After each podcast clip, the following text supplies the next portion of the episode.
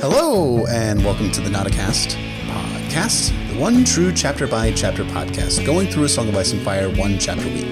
I am one of your hosts, Jeff, better known as Brynden BFish, And I'm your other host, Emmett, better known as Poor Quentyn. and welcome to our 23rd episode of the Nauticast entitled The Grass Sea, an analysis of the Game of Thrones Daenerys 3, in which Daenerys Targaryen sails the Dothraki Sea, has more prophecy and world building thrown at her, and gets a bun in the oven. This episode is brought to you by all of our Lords Commander, Mark N., Timothy W., Hayden J., and Wolfman Zach. Thank you all, gentlemen, very much. Thank you as always. And as our spoiler warning, we'll be talking about all five published books, the three Dunk and Egg novellas, histories, interviews, the Winds of Winter sample chapters, as well as Game of Thrones, a TV show. Anything and everything. We're very excited to say that we have a returning guest to the podcast this evening. You may remember him from our Bran 3 episode, as well as, of course, all his excellent content on his own. The High Priest of the Cult of Starry Wisdom, Lucifer Means Lightbringer, aka David Beers. Welcome back, sir. Hey there, Emmett. Hey, Jeff. hey. Thanks for having me on. We had so much fun last time. Oh, yeah. And uh, so many people had so many nice things to say that uh, I guess you guys decided to invite me back, Yeah, we, we, we had which is awesome. we had a blast doing Bran 3 with you and all that symbolism and mysticism and all the interesting, wonderful things about Bran 3 made you the perfect guest for this episode, which is all about mysticism, symbolism, and a chapter just dripping with freaking emotion, man. Yeah, it's uh, it's a great example of the way that Martin unites the mythical symbolism with the emotional uh, building of the characters and their hearts in conflict, just like we talked about with Bran and the basic terror of a falling dream combined with the idea that he can't walk and he can't wake up with the more mystical things. It's all swirled in together. And this is another example where Martin's using the mystical elements to build Dany's character in more ways than one, which is something that we'll talk about. Oh, yeah. Can't wait to get into that with you, man. So, we're really happy to have LML back with us again for this episode, and we can't wait to talk about all the wonderful things that we're going to be talking about here, all the mysticism and everything. So, as we do in every podcast, we have a number of questions from our Sworn Sword patrons on Patreon. That is for those who contribute $10 or more a month, you have the opportunity to ask us questions.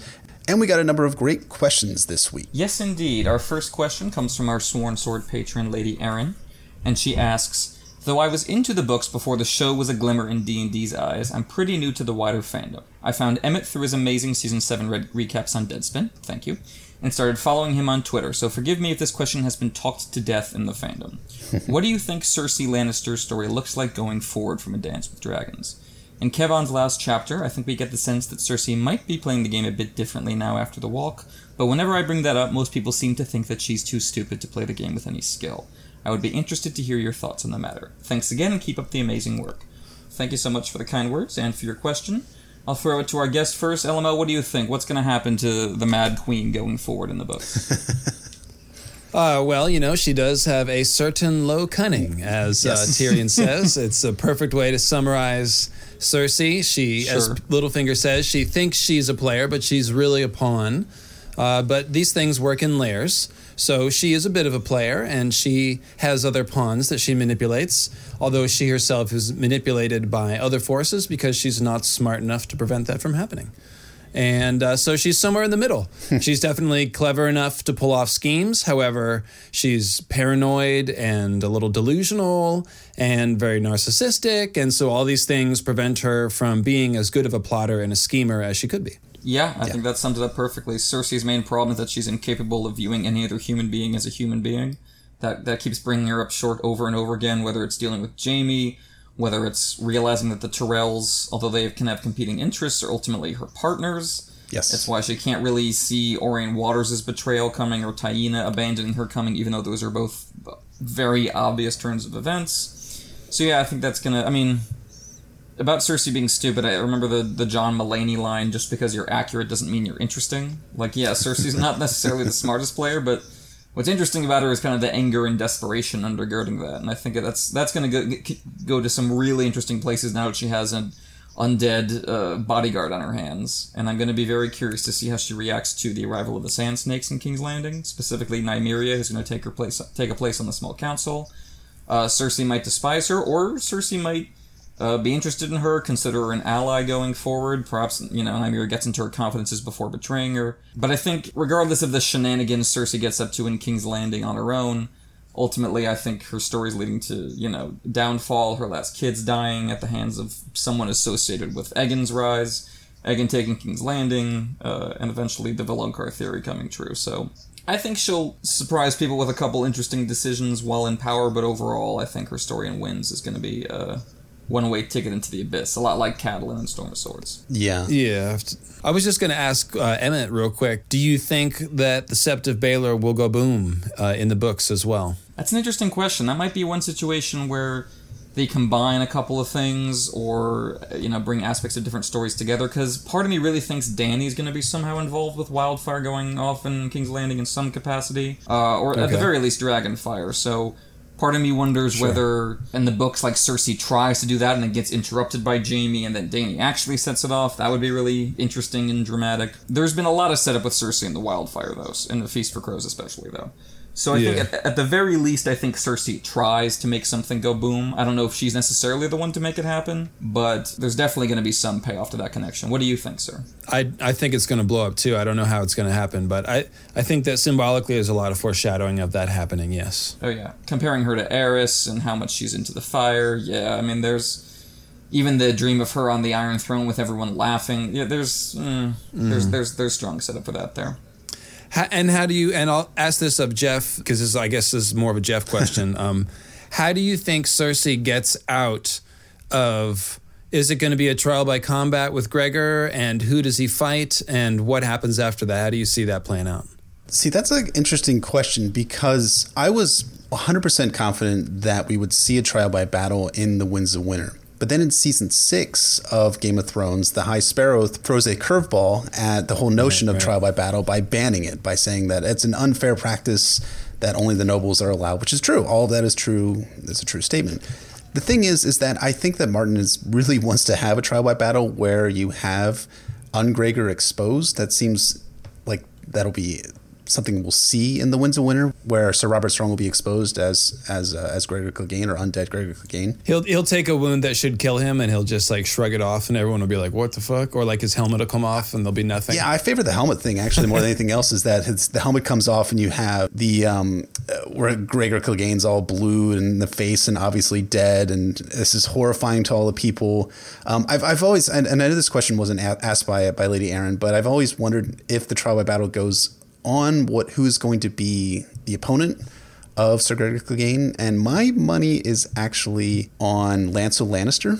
Um, I think there's a there's a bit of cool foreshadowing where Lancel th- thinks that Jaime has come to kill him. In A Feast for Crows, Jaime Four, and he's it's mentioned that the White Cloak is he's always imagined Jaime coming in his White Cloak to kill him, and I think that might foreshadow that the white someone in the White Cloak is going to kill him, and that person being Sir Robert Strong. I know there's been other hmm. mo- more minor characters thrown out, but I think Lancel would be an interesting character to be fighting against Cersei given their background or against Cersei's champion given their background. But yeah, I, he'd have to be he'd have to be so hopped up on faith that he's just off his rocker in order to do that, right? well think about the, think about it this way. There's the High Sparrow is is a very f- interesting political actor. He might want to kind of throw the match, right? Because one of the things that comes out is that the Faith Militant is allowed to rearm because of Cersei Lannister has had the decree signed by by Tommen. If Cersei Lannister loses the trial by battle, then it throws into question Tommen's legitimacy because one of the things that she's accused of is incest, right? Is that one of the accusations that's thrown at her in in A Dance with Dragons? Yes. So Yeah. eh, then, of course, Tom is no longer the king in the High Sparrow's eyes, and if Tom is no longer the king, does the writ that he signs does that become invalid in, in that case? So you might want to throw right. throw the fight there and have someone like Sir Lancel, who is barely walking at this point, be be the champion of the faith, and I mean that's that's kind of Machiavellian, but it also seems like something that the High Sparrow would No, do. that makes that makes sense. That makes sense because what what he'd want to do is get rid of Cersei and keep Tommen in power Right. as a pawn that he can manipulate, and so he doesn't want to delegitimize Tommen. Uh, and so if he throws the match, uh, Cersei Cersei st- uh, Tommen stays in power, and he's not he's not an incest baby Right. officially in the uh, sight of the gods. and um, but then the fact that the Mountain won. Uh, makes Cersei less popular, Right. And so it continues to help the High Sparrow undermine her popularity and eventually oust her, right? yeah, that's my take. I on agree. it anyways. Yeah, I agree, especially with that last part about the sight of the mountain just stomping this, you know, faithful spiritual young man without even a fight, that doesn't Bad- necessarily bad make Cersei PR. look good. Yeah, No. and I agree, especially early in Winds of Winter, the High Sparrow is going to have this balancing act where he wants to capture the Lannister regime more than outright destroy it, because at this point he doesn't really have another option. I think once uh, young Griff's campaign continues to be successful in the Stormlands, once Jon Con takes Storm's End and kind of proclaims his prince openly to the realm, then I think the Sparrows are going to start thinking a little differently about who they want to back, especially once it comes out that young Griff was trained by a Septa. So I think at that Yes. point the High Sparrow might be looking to jump ship entirely. But I agree, early on wins Winds of Winter, that's not going to be the case. He's going to be looking to, uh, as you said, um, you know, keep Tommen under his wing while uh, trying to cut Cersei out. So I think that'll probably be his interest. Yes, absolutely. I'd like to give a hat tip to Jeff's uh, uh, series on Aegon. What was the title? That's Blood of the Blood of the Conqueror, One through yeah. one through uh, twenty four. Yeah, it was, it was about 29 parts, I think, in total. 29 parts. Yeah.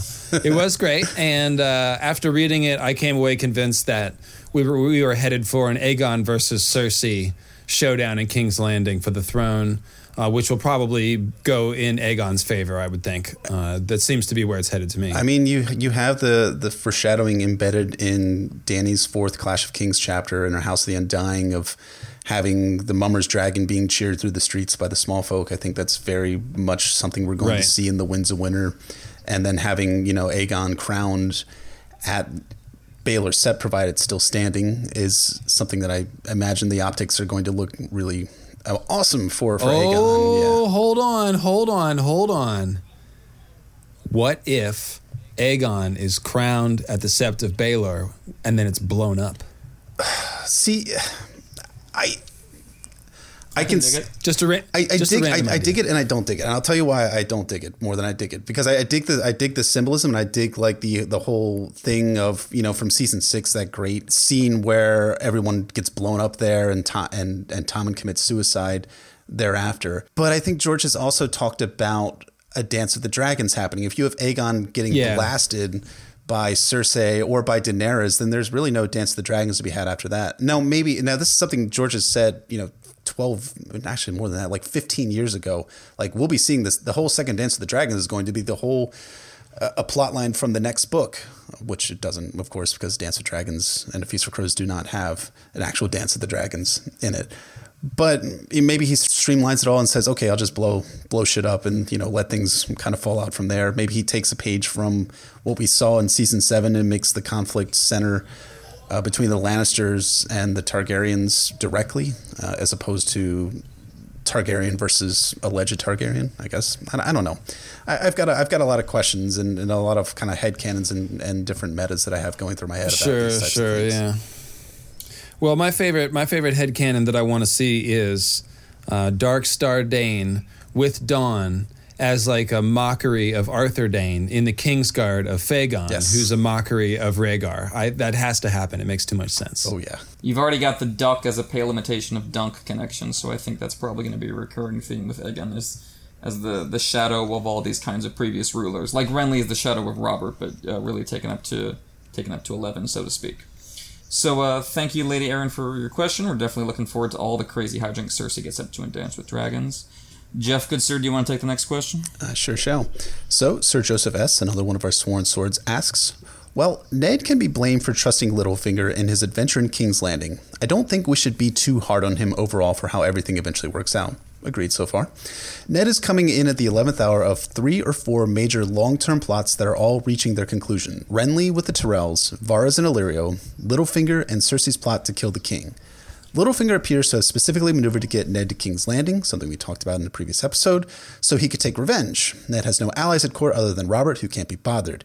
He hasn't been keeping an eye on court and doesn't know the players, which maybe you could blame him for, but he wasn't really expecting to have to go in and didn't want to go when asked. The one person who could have helped him, who should have helped him, is Stannis.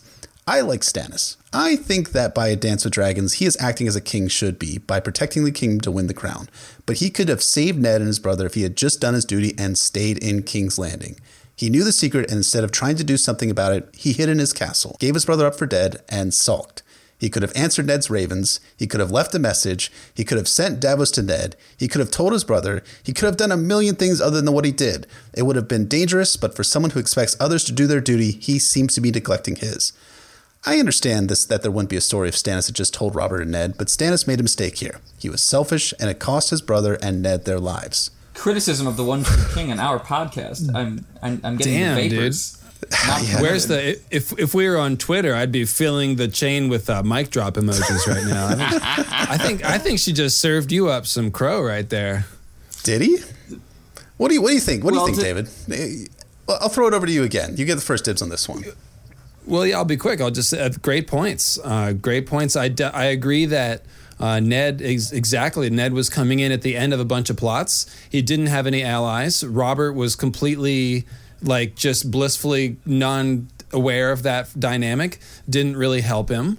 And uh, yeah, I mean Ned made mistakes, but all that's true. And I mean Littlefinger is a bastard, man. I mean, he lured Ned to King's Landing and then set him up the whole time. I mean, that's that was extremely devious. Him and Lysa. Yes. So you really, it's hard to blame Ned for a lot of that stuff. Um, I mean, there's a couple little things you can you can look over because nobody's perfect, but yeah, I agree with that point, and I also agree, yeah, with uh, the idea that Stannis could have helped and didn't, and it is a little weird, and maybe there's something I'm not thinking of that you guys will straighten me out on, but it does seem a little odd that if he had become aware of the plot, he didn't go to Robert or try to help Robert. He just kind of ran and didn't return Ned's letters. Like that does seem kind of like a chump move to me for the one true king, but. Well, I think for me personally, I would separate into two questions. Why didn't he go to Robert, and why didn't he go to Ned? The former one explicitly comes up at uh, Storm's End in Clash of Kings when Catelyn, learning about the twincest for the first time, asks Stannis if you knew about this. Why did you stay silent? Why didn't you go to Robert? And Stannis says, "I went to Jon Arryn because if I went to Robert, I wouldn't be believed. He doesn't. He didn't trust me, and it would look like I was just trying to become next in line for the crown." Which, to give Stannis some credit, is him, you know, at least being aware of how this looks and trying to get around that possibility, he went to someone the king trusts that he trusts and tried to get it done, and that person got murdered, and Stannis has every reason to think it's the Lannisters. And not only that, but then Robert named Ned Hand, which is as much a signal as you can get that Robert, again, doesn't trust Stannis and isn't going to take him seriously. So at that point, I think Stannis is right to think that if he goes to Robert, he's not going to be believed and is, is, is just ultimately setting himself up for an ambush. Uh, the, the question of why he doesn't go to Ned is a little more difficult because Stannis already proved willing to go to someone that Robert trusts and share the information and try to work together. He did that with Jon Arryn, so the question becomes why don't you do it with Ned? And part of that is what Varys says in Ned 7 that he doesn't know if he could trust Ned. Stannis, uh, you know, hasn't seen Ned for presumably years. Uh, you know, King's Landing is a viper's nest. Ned, Ned just took this big position. Stannis doesn't know if he can necessarily trust Ned to share information either. But ultimately, as even Stannis fans have to acknowledge, the real reason Stannis didn't tell Ned is because Robert named Ned the Hand instead of me. and why does Robert like him so much? And I'm his brother, but he wouldn't know it from how he. So there, there is that insane "I didn't get picked for dodgeball" kind of resentment with Stannis that is always driving his actions to a large degree. And I think that did help me. I don't think it was as callous as Stannis is abandoning Robert and Ned to their deaths. I think it's more like Stannis feels backed into a corner and like he has no good options, so he pretty much just has to run. And it's also keep in mind that Stannis doesn't know at this point that Renly is going to declare himself king and take mm-hmm. all the swords of the South for himself. So presumably Stannis is is going forward with the notion that he's going to have the swords of the South ready to deal with. But yeah, it needs to be acknowledged that Stannis let that that chip on his shoulder lead him to not trust Ned, even though he sh- really should trust Ned. And you know, in fact, Ned ultimately goes down swinging for Stannis, which makes Stannis' comments in Clash of Kings about why should I avenge Ned Stark seem really kind of petty, Yeah. given that Ned died for you to be king. So Well, Stannis is a he's a little bit of a bitch sometimes. I mean, let's face more it. More than a little and, bit. And, oh, absolutely. and and and credit to your your candor there. It started off as what I would call a kind of half-hearted defense of Stannis, but then it it sort of all of a sudden took a left turn into very frank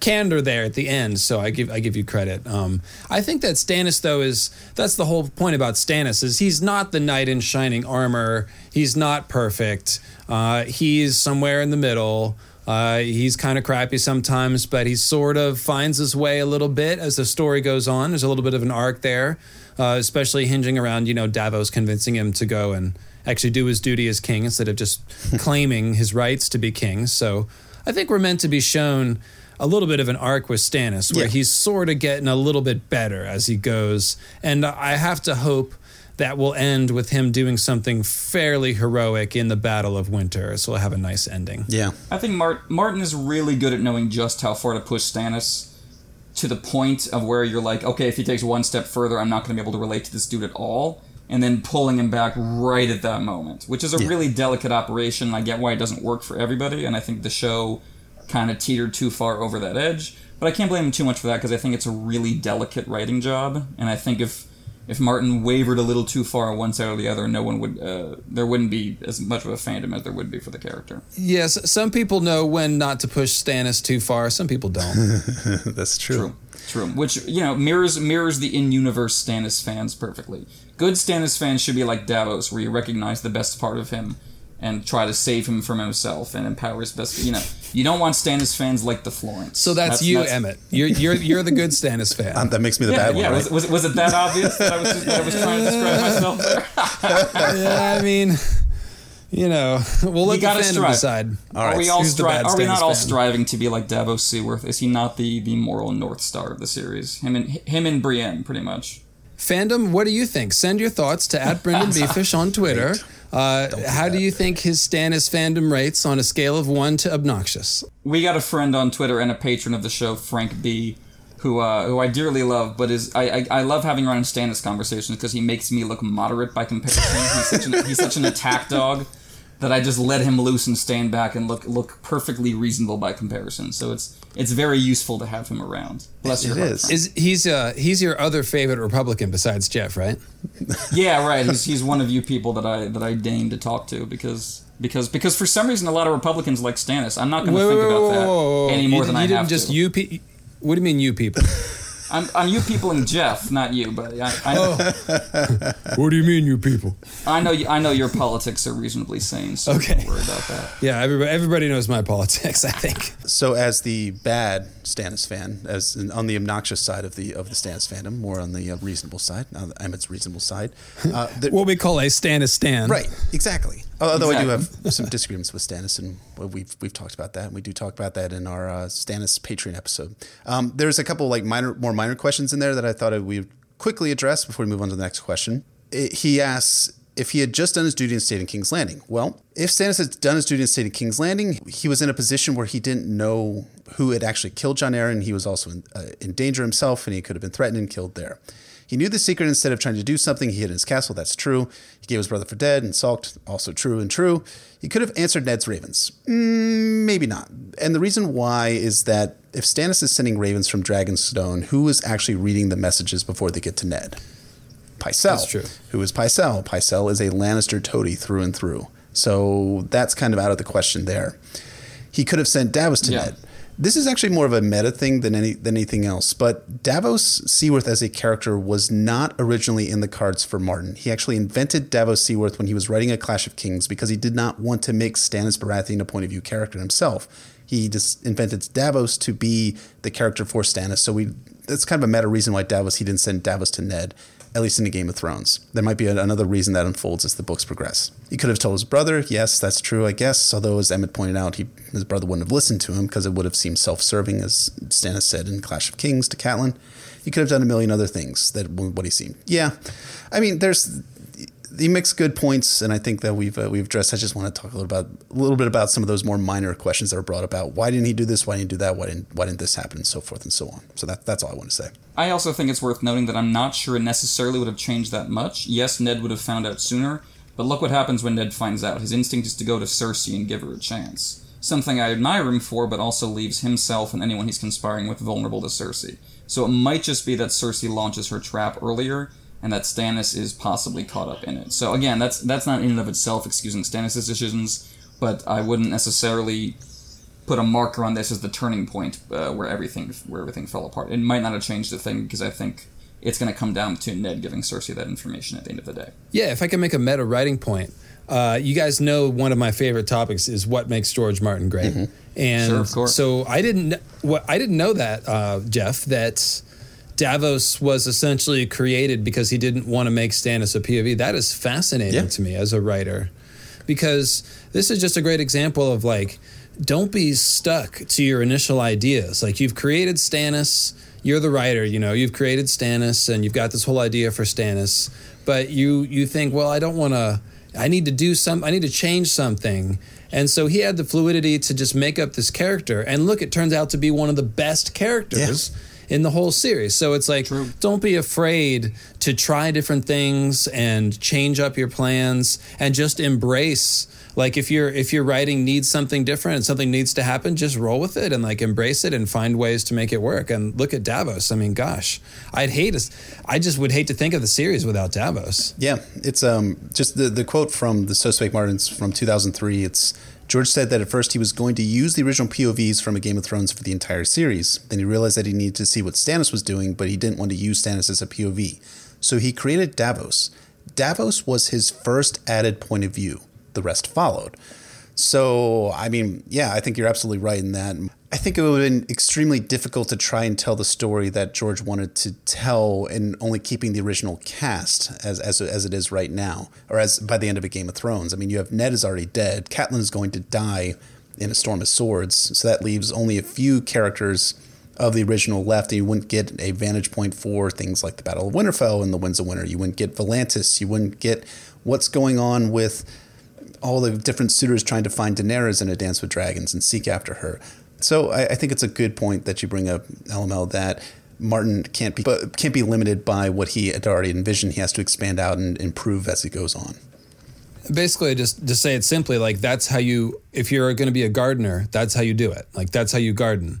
You you see a need for a change, and you just openly embrace a new angle. You make up a new character. You just roll with it, and let your creativity fuel the character, and you end up with Davos. Absolutely. And I mean, Davos is such a unique perspective both from the fact that he's from Flea Bottom, he's low born, the fact that he's smuggler, he's on the wrong side of the law. Most of our characters are nobles, highborn people, and even though Davos gains a title, it never really sticks to him. He's always still Davos the smuggler, Davos shorthand, you know, and I just man, I, what a great character. Uh, The perspective and the emotional tone that he brings. Like for me, the whole Azor Ahai myth being presented as Salladhor's Saan saying it to Davos, with Davos's initial reaction being, wow, I couldn't stab my wife if the whole fate of the world depended on it. It's in a really important counterbeat to the myth itself, which is telling you the true hero has to stab his wife and work blood magic in order to save the day. And you're like, that's a little fucked up.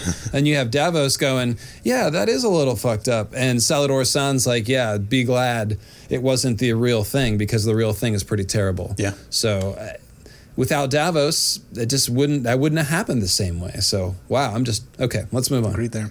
And now our final question from Old Sadie. She asks, "Hello, boys. My question is, and I'm hoping LML will have a mythology-based answer.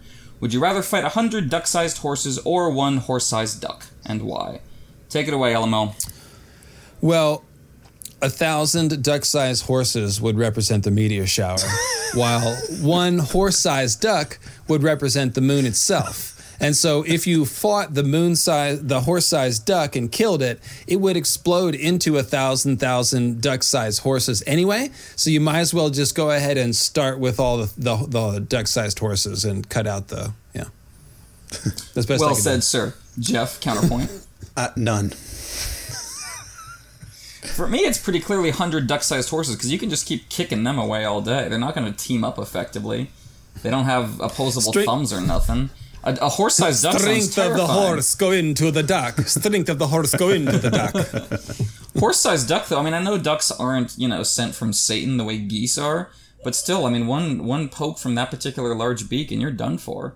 So maybe it's just, maybe it's just my fear of, of horses in general and my desire to get vengeance on them in their smaller duck sized forms that's coming through because Is there a story not a fan this? of the equines in general. They're scary. They can hurt you and kill you very easily without without even paying Dude, attention. A horse sized duck is one step away from a velociraptor, dude. That is no joke. Yeah, that's true. That's true. They're gonna get to that with the next Jurassic World sequel. I think they're desperate enough. We've already had team up with raptors and team up with raptors on Volcano Island. So I think we're just we're working our slow way. Like I love how like you know Spielberg and Lucas and James Cameron were basing their stuff on 50s B movies, but making it bigger and huger. Now we're just working our way around to 50s B movies again. We're just we're just coming back. It's just going to be all bad Godzilla movies within a few years. And I just I, I personally cannot wait. I know you do, buddy. we just need a big old rubber suit and we'll be good to go. Absolutely, absolutely. It'll be cost effective too. So, yeah. So those are our questions for the week, and we appreciate all the questions. We did get a couple other questions, and we will be utilizing them for our next episodes. We appreciate you, uh, you guys who have sent other questions as well. Thank you all very much. And just wanted to announce that our next Patreon only episode will be all about Volantis, old Volantis, new Volantis, Volantis, Volantis, Volantis its history, what's going on with it in A Dance with Dragons, and the future of Volantis, the city of Volantis. So that'll be coming your way on July 26th. So stay tuned. Yes, indeed. Volantis has always been one of my favorite settings in the series. One of the reasons is because it's got so much backstory and so many interesting things going on in the present day in A Dance with Dragons, and so many uh, compelling possibilities of where it's going to go in the future. So, uh, really looking forward to that. Again, if you haven't uh, checked out or taken part in our Patreon, it's at patreon.com forward slash notacast, ASO IAF. But speaking of Volantis and, and Essos and the great uh, slave revolution going on there, our POV today is the character at the center of all of that. Yes, it is Daenerys Targaryen in her third chapter. And because we knew that LML was coming on, I, I had to get deep into this chapter, man, because I knew that he was going to be throwing all sorts of mythical astronomy of ice and fire stuff because this chapter is just dripping with it. So I read and reread and reread again and did it two more times after that to try and fully wrap my mind around this chapter before writing the summary. And of course, in preparation for LML being on here and basically blowing our minds yet again on some of this stuff. Uh, so I So you basically you you read it over and over again until you felt like you were tripping, so that you would be in the right state of mind to actually absorb it. Yes, exactly. Despite having never done drugs in my entire life, that's how I felt at the end of re- reading and rereading this chapter. So Oh, that explains so much. it does. It really does. so I am one with George R. R. Martin and with Daenerys Targaryen. In that light, the summary could be 45 minutes long, but I'm going to try and sample a few places on the journey and hit the uh, plot and emotional beats as best I can. So this is a Game of Thrones Daenerys 3. Daenerys Targaryen sails the Dothraki Sea with Khal Drogo's Khalasar at her back. We open Dany's third Game of Thrones chapter chronologically to the middle late part of the chapter as Dany and Ser Jorah Mormont survey the vast green grassland stretching to the horizon. But it's not always green, as Ser Jorah tells Dany. It blooms with red flowers like a sea of blood in places.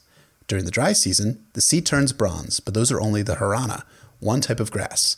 Elsewhere, there are hundreds of types of grass lemon, indigo, blue, orange, and rainbow colored.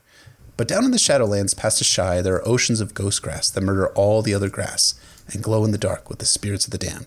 Dany doesn't want to hear about death, though. She wants to enjoy the beauty of the land. Unfortunately, her enjoyment is tempered by the omnipresence of her brother Viserys, whose voice Dany can hear behind her. You see, Viserys Targaryen has decided to come along with Dany and the Dothraki to Vaes Dothrak to ensure that the price that Khal Drogo promised is paid.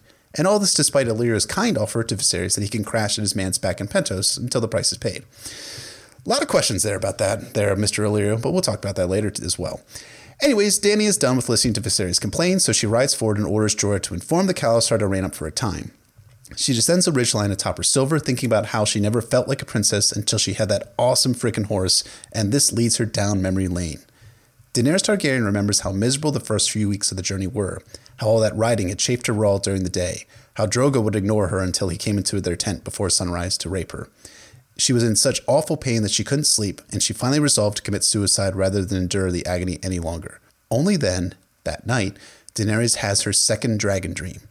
Daenerys and a black dragon, slick with her own blood, with eyes like pools of molten magma, breathed fire flame at her, which burned her and made her blood boil and turn to steam.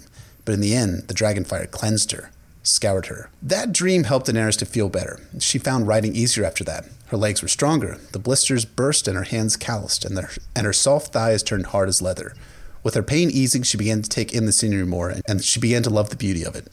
They crossed the rolling hills of Norvos, past the dead cities, raced down Valyrian roads, rode through the forests of Qohor. And though there was always an ache at the end of each day's ride, there was a sweetness to the pain, and she even began to find sexual pleasure with Khal Drogo. Zooming back to the present, Dany rides her silver through the tall grass, loving every minute of it, so much so that she dismounts her horse and takes her boots off, the better to feel the ground beneath her.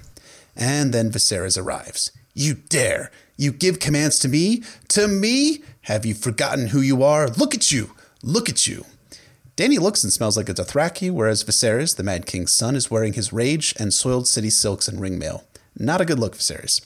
He keeps screaming about how no one commands him as he's the Lord of Westeros, and he does that sexual assault shit again by reaching under Dany's shirt and digging his fingers into her breasts. In response, Dany shoves him away. Viserys is incredulous, stunned, and then even more angry. Dany knows that he'll hurt him now, but then the whip comes. Crack! Jhogo, one of Dany's blood riders, snaps his whip and it coils around Viserys' neck. Irri and Ser Jorah arrive on scene. Do you want him dead? Jhogo asks, and Irri translates. No, Dany replies. How about an ear? Can we take one of his ears? No, you can't, Jhogo. Dany doesn't want Viserys harmed. The whip uncoils from Viserys' neck, leaving a line of blood. Dany orders that Jorah takes Viserys' horse. No, Viserys cries. Hit her, Mormont! Hurt her! Kill these Dothraki dogs and teach her! But Mormont doesn't. After a moment of consideration, he takes Viserys' horse, forcing him to walk the rest of the way, something that Dothraki consider to be shameful. Everyone leaves a humiliated, angry, horseless Viserys sitting in the grass. Dany wonders if he'll be okay, if he'll follow them. Jorah informs Dany that he'll make do and walk the rest of the way. Or, barring that, the Dothraki will come and grab him up. It's hard to drown in the Dothraki Sea, Jorah says. But Dany realizes what she did. She hit him, and now she woke the dragon, right? Well, no. Rhaegar was the last dragon in Jorah's opinion, which is weird, considering that Jorah, didn't you fight against Rhaegar on the Trident? And Viserys is less than shadow of a snake. And what does that make Viserys' servants? But he's the king, Dany replies. Jorah asks a simple and vital question response. Do you want to see Viserys sit the Iron Throne? He wouldn't be a very good king, Dany replies. But the people are praying for his return. That's what Illyrio says. No, not really, Jorah says. The common people pray for rain, healthy children, and a summer that never ends. It is no matter to them if the High Lords play their Game of Thrones so long as they are left in peace. They never are. Well, that's something, Jorah. But hey, wait, didn't you enslave some small folk that one time? Yeah, more on that later. Anyways, Dany asks what Jorah prays for. Home, he replies. Dany prays for that too. Jorah tells her to look around, and Dany sees something beyond the Dothraki Sea with her mind's eye. She sees Dragonstone, the Red Keep, King's Landing. In her mind's eye, they burned with a thousand lights, a fire blazing in every window. In her mind's eye, all doors were red. Whew. Well, we're gonna dive. We're gonna delve into that too. Don't you worry. Anyways, Dany says that Viserys will never take back the Seven Kingdoms, calling into account that he's a poor, and that everyone hates him out here, even his one knight who swore him his service. Even if Drogo gave him an army, he couldn't do it. Jorah calls her a wise child for thinking this. Dany says she's no child, and then she darts away on her horse. That night, Dany enters her tent and sees a finger of dusty red light reach out for her dragon eggs. When the light touches the dragon eggs, it bursts into a thousand droplets of scarlet flame to her eyes. But when she blinks, all those droplets are gone. Stone. They are only stone. The dragons are all dead. But when Dany touches the eggs, they feel hot. It's just the sun warming them on the journey, or so Dany thinks. She orders a bath for herself. Her handmaids wash and talk with her. She wants to talk about dragons. Dragons are gone, Khaleesi, Irri says. Her second handmaid, Jhiqui, agrees. You see, the last dragons died in Westeros during the reign of Aegon III Targaryen. But maybe there are dragons still out here in the east, where magic still exists, Dany hopes. Nope. Brave men killed the dragons in the east, too. But then Doreah, the third handmaid and former prostitute, pipes up. A trader from Qarth once told me that the dragons come from the moon. He told me the moon was an egg. Once there were two moons Ooh, in the ooh, sky. ooh, oh, oh, oh, I got, I, I, oh, I'm sorry. I'm sorry. I was supposed to wait. Go ahead. we, we, we got you, man. We got a whole section for you, brother. We, we got you. Right here. boom, boom. But one of those moons wandered too close to the sun and cracked from the heat. A thousand thousand dragons poured forth and drank the fire of the sun. One day the other moon will kiss the sun too, and then it will crack, and the dragons will return. The other handmaids dismiss Doreah's claim as foolish. The moon is God, woman, wife of sun. It is known, Irri says. It is known, Jhiqui replies. Later, Dany eats and asks Dory to stay and eat with her. They sit talking for a long while. Later still, Khal Drogo enters Dany's tent, and Daenerys drops her clothes and tells him that they must go outside, for the Dothraki believe that all things of importance in a man's life must be done beneath the open sky. So they go outside, and Daenerys Targaryen refuses to be taken from behind. She rides Drogo cowgirl style, and Khal Drogo calls out her name when he comes. A month or so later, her handmaid Jhiqui tells her that she's with child. Dany knows. It was her 14th name day. And that is a not so brief summary of a Game of Thrones Daenerys 3, which, to paraphrase Rick McCallum, one of the producers for the Star Wars prequels, it's so dense. Every scene, every single memory, it all is heavy with, with meaning, symbolism, and emotion. What do you guys think about this chapter? Just general thoughts first. Well, I So I think hesitate that to with- moon. Uh,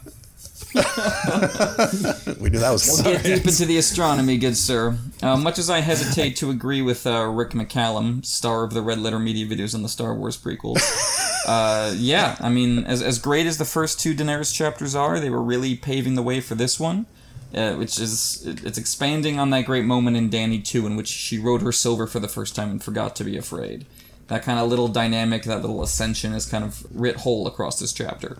And you could use terms like, you know, it's a maturation story or it's coming of age, but um, I think you guys will agree the, the the vividness of the imagery and the lushness of it kind of transcend it beyond those uh, trite genre signifiers. I mean, Agreed. the way Martin writes Dany and her relationship with her environment, it feels not just like someone coming into themselves, but like like a god coming into themselves. It feels like apotheosis, like a grand transformation that's reflected back at her by nature, from the from the grass of many colors, as Jorah points out, to the legends of the moons and the eggs and the dragons, uh, as our guest is expert in. Uh, all all these kind of elements are reflecting her transformation and making it feel like uh, the change that's coming on inside her is happening in the world around her, and that there's maybe not not too much of a border between those two changes. I mean, we already knew that she was going to be the main character of this storyline, not actually from Viserys, just because she's had the POV for the first couple chapters. But this is really where the author starts communicating a sense of Dany's significance as a character and what it what it feels like her her becoming one of the main characters of the story. The rebirth of the dragons, which serves as the climax of said storyline, and this is something we're going to talk about quite a bit, only hits home as hard as it does because of the build-up in these early chapters. It's not just direct foreshadowing, although there is there is that, and we'll get into that later but it's the sense of becoming that hums through every word in this chapter. This is where Dany becomes the character we know. What do you think, LML? Initial thoughts, sir. want to thank Jeff for, first of all, calling it rape. Um, I feel like, as much Oh, as. I love all the symbolism about this chapter, it's hard to sort of talk about it without first acknowledging Yeah. kind of the basics of what's going on and sort of just how difficult and, shall we say, problematic a lot of it is. Yes. Uh, it, it definitely, I, I think, as, as I was listening to you talk, it occurred to me that Dany with Drogo is essentially the same as Ramsay with either Jeyne or Arya or Sansa in the show version, except for that Drogo's just nicer and he's not a sadist. Uh, but essentially, it's the worst version of the medieval idea that for women, you know, being betrothed is is only slightly better than being sold off into slavery, uh, and her a woman's ability to sort of protect herself in that situation is mostly based on the people around her and how willing they are to protect her. Uh, you see that dynamic in Winterfell a little bit, where it's like the fact that Jeyne Poole is crying out and people can hear is a big problem uh, and will become a problem. And that's why Roose is talking to Ramsay. He's like, we barely have these people, and they're loyal to the Starks. So she's she's got a tiny bit of protection, and she's still getting obviously horrific treatment. And with Dany here, it's it's very similar. She has no one really to protect her uh, but herself, and and so instead she has to turn inward and draw strength from her magical heritage, essentially, in order to begin turning her situation around uh, to where she's taking power and is no longer a victim. And that is what is trying to be portrayed here. Uh, basically, in this chapter, especially, we see with the dragon dream, uh, it's this pivotal turning point. Uh, it, the fire is cleansing her and transforming her and tempering her, and she comes out, you know, different on the other side, and everyone notices. And basically, this is her starting to become a dragon. And there's a great line in there where after she finally stands up to Viserys, who's another source of sexual abuse, uh, as as Emmett pointed out uh, to Dany, you know, in a more sadistic way, but in a parallel way, really, to Drogo. It's like she's got these two powerful male figures in her life, and they're both sexually abusing her in different ways.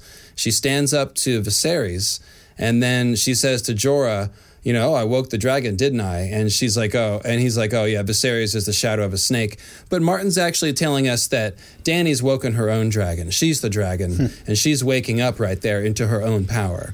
That's what just woke up, uh, you know, in that scene. So I'm glad you called it that, and I'm glad that uh, we, you know, we can agree on on seeing it that way, and, and at least we got to, like I said, mention that dynamic because it's it's tough. I mean, the chapter ends with Dany saying, "and and it was her 14th name day."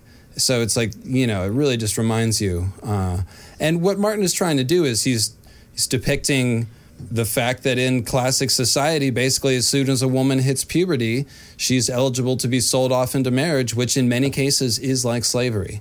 Uh, and that's he's not running from that that fact here, I guess you could say. I think it's an important point you brought up that she has no protectors because it reminds me of Catelyn's little monologue to uh, Brienne about, you know, I'm supposed to be protected. They told me the rules of society were that I look after my children and that my father and brother and husband and sons look after me, but they're not here, so you'll have to do Brienne. And Dany comes to this similar realization over the course of these few chapters about Viserys that Viserys never protected her, that uh, Viserys is completely self interested, and she makes the connection to the larger political point of, and that's why he wouldn't be a good king. Viserys' treatment of me is a microcosm for how he'd be as a ruler, and this is yeah. why Viserys is never going to be able to take us home and never be an effective king. And like you say, LML, this is the moment when she starts really looking at herself as as the possible replacement for him, as she starts taking on responsibility for that task, as she realizes he can't do it.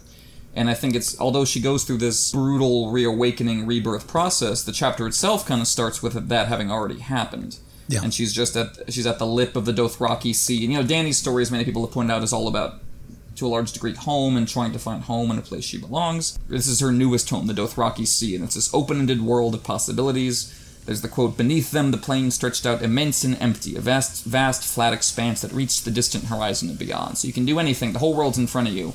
And that's why she's so disturbed to imagine its fall when she says to Jorah, it's so beautiful here. I don't want to think about everything dying. When we first meet her in this chapter, she's gone. She's gone through this tempering process that LML described. She, she's feeling better about herself and her place here, but she's also there's also that worry that it's all going to go away. You see, still kind of eating away at her newfound contentment underneath. Yep, and uh, it's also the beginning of the dynamic of uh, Dany trying to grapple with what it takes to be a good ruler, mm. which is one of the major themes of her entire plot arc, and it's one of the things that I feel like a lot of the quote unquote Dany haters mm-hmm. in the fandom fail to deal with adultly, you know, in a mature way. Like, there's definitely a lot of criticisms that you can make of Dany as a ruler because she's 15 and in a foreign land and doing her best, quote unquote. And, you know, but the thing is, Martin is asking this question all through her arc of what is it going to be like to be a ruler? And with this question of would Viserys be a good king? Jorah says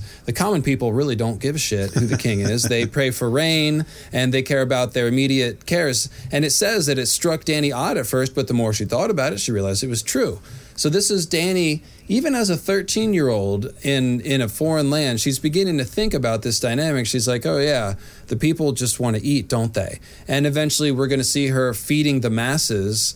You know, this this wandering horde of freed slaves that she has, that she considers basically her children, and she's trying her best to take care of them, even to the point where she's compromising herself and doing risky things to protect them, and you know, not going just back to Westeros, but sticking around and trying to do her best yeah. to rule Meereen because she feels like you know I broke it and I bought it, and now I got to try to do what I can, you know. So it's the beginning of that. It's, it's a terrific point, and it, it, always takes me back to a contrast that Martin, I think, is intentionally painting by the end of A Dance with Dragons between Aegon and Daenerys, because we see this chapter where Dany is being tempered. She's learning how to rule. She's learning at some level what what bad rule looks like and how you can be a piece of shit asshole and to an individual person like her brother is to her and how that can impact your outlook on world politics because Viserys is just just not wise in this chapter, and that's something we can talk about at significant length throughout a Game of Thrones. Is that he's he's offered the ability to escape to Illyrio's Mansion, wait for Khal Drogo to be ready. And that seems like a pretty wise thing for him to do, but he doesn't want to do that because he wants to make sure that that Khal Drogo pays the pays the price for uh, for Dany's hand in marriage, which is just dumb if you think about it. If you, Viserys has no allies besides Jorah and Dany. Like Khal Drogo doesn't really care about Viserys. I mean, as we're going to find out throughout, he despises Viserys. Jorah doesn't really like Viserys is all, considers him the shadow of a snake. And then kind of bring back to Aegon and to Dany. Dany is learning how to rule here. She's in the school of tough knocks. Whereas Aegon, you know, you have that whole monologue at the end of A Dance with Dragons in the epilogue where Varys is telling Kevin Laster that Aegon has been, you know, he's known what it's meant to be hungry. He's fished with the folk. He's gone hunting. He's been training with a septa. He's learned how to fight with a sword with a with a knight. All of that stuff is almost an artificial training. It's it's it's school learning, right? If if you want to put it in, in kind of a dumb way, but like that kind of like school of hard knocks versus like the, the people who actually go to school type of thing. Aegon has basically been in the context where he's not in any real danger, where he has not endured any actual hardships. All of that has been supervised. It's been artificially crafted to create a perfect prince in the in the parlance of I think what Steven Attewell has talked about in terms of who Aegon is to Varys. Whereas Dany has endured all of these things. She's in a ruling uh, arc, and she's in doing so, she's going through how to actually rule, and she's enduring actual elements. She's crossing the Dothraki Sea, thousands of miles of territory. She's enduring a whole new group of people, the Dothraki, their customs, their ways. She's learning about them. She even starts to learn their languages. We're going to find out in future Dany chapters. And I think that's an important distinction that Martin is crafting in A Dance with Dragons for Aegon, where, where his how his education has worked out, and how Martin is crafting Dany's very real experiential type of leadership that he's building here starting in this chapter. Yeah, and she's you know, she's learning by going through something that Viserys has never gone through, and she's starting to try to put the pieces together between how you act and the consequences of leadership. There's the consistent theme in this chapter that what's beautiful is ahead of them, but that what's behind them, by the very nature of their presence, isn't so isn't so terrific. Uh, there's the line she rode at the head of the Khalasar with Drogo and his blood rider, so she came to each country fresh and unspoiled. Behind them, the great horde might tear the earth and muddy the rivers and send up clouds of choking dust, but the fields ahead of them were always green and verdant. So there's this image of Dany kind of rushing towards the horizon and chasing something beautiful, but behind her, there are these consequences and costs and dead bodies. And, you know, what makes Dany, you know, a compelling character and what makes a lot of people love her is the stuff LML was talking about when she starts slowing down and paying attention to that stuff, as we'll get into mm-hmm. later in this book when she's noticing the cost of the of buying slaves to make their way to the Iron Throne, or in Storm of Swords, sticking around at the end of her conquest in Slaver's Bay to try and plant trees. Yeah, obviously this is the beginning of her arc, so she's not her she's not as woke as she will be later on. We're more just being kind of shown right. these images. But you can already right. see like that dynamic developing. Or there's the there were great elk in that wood, and spotted tigers and lemurs with silver fur and huge purple eyes, but all fled before the approach of the Khalasar, and Dany got no glimpse of them.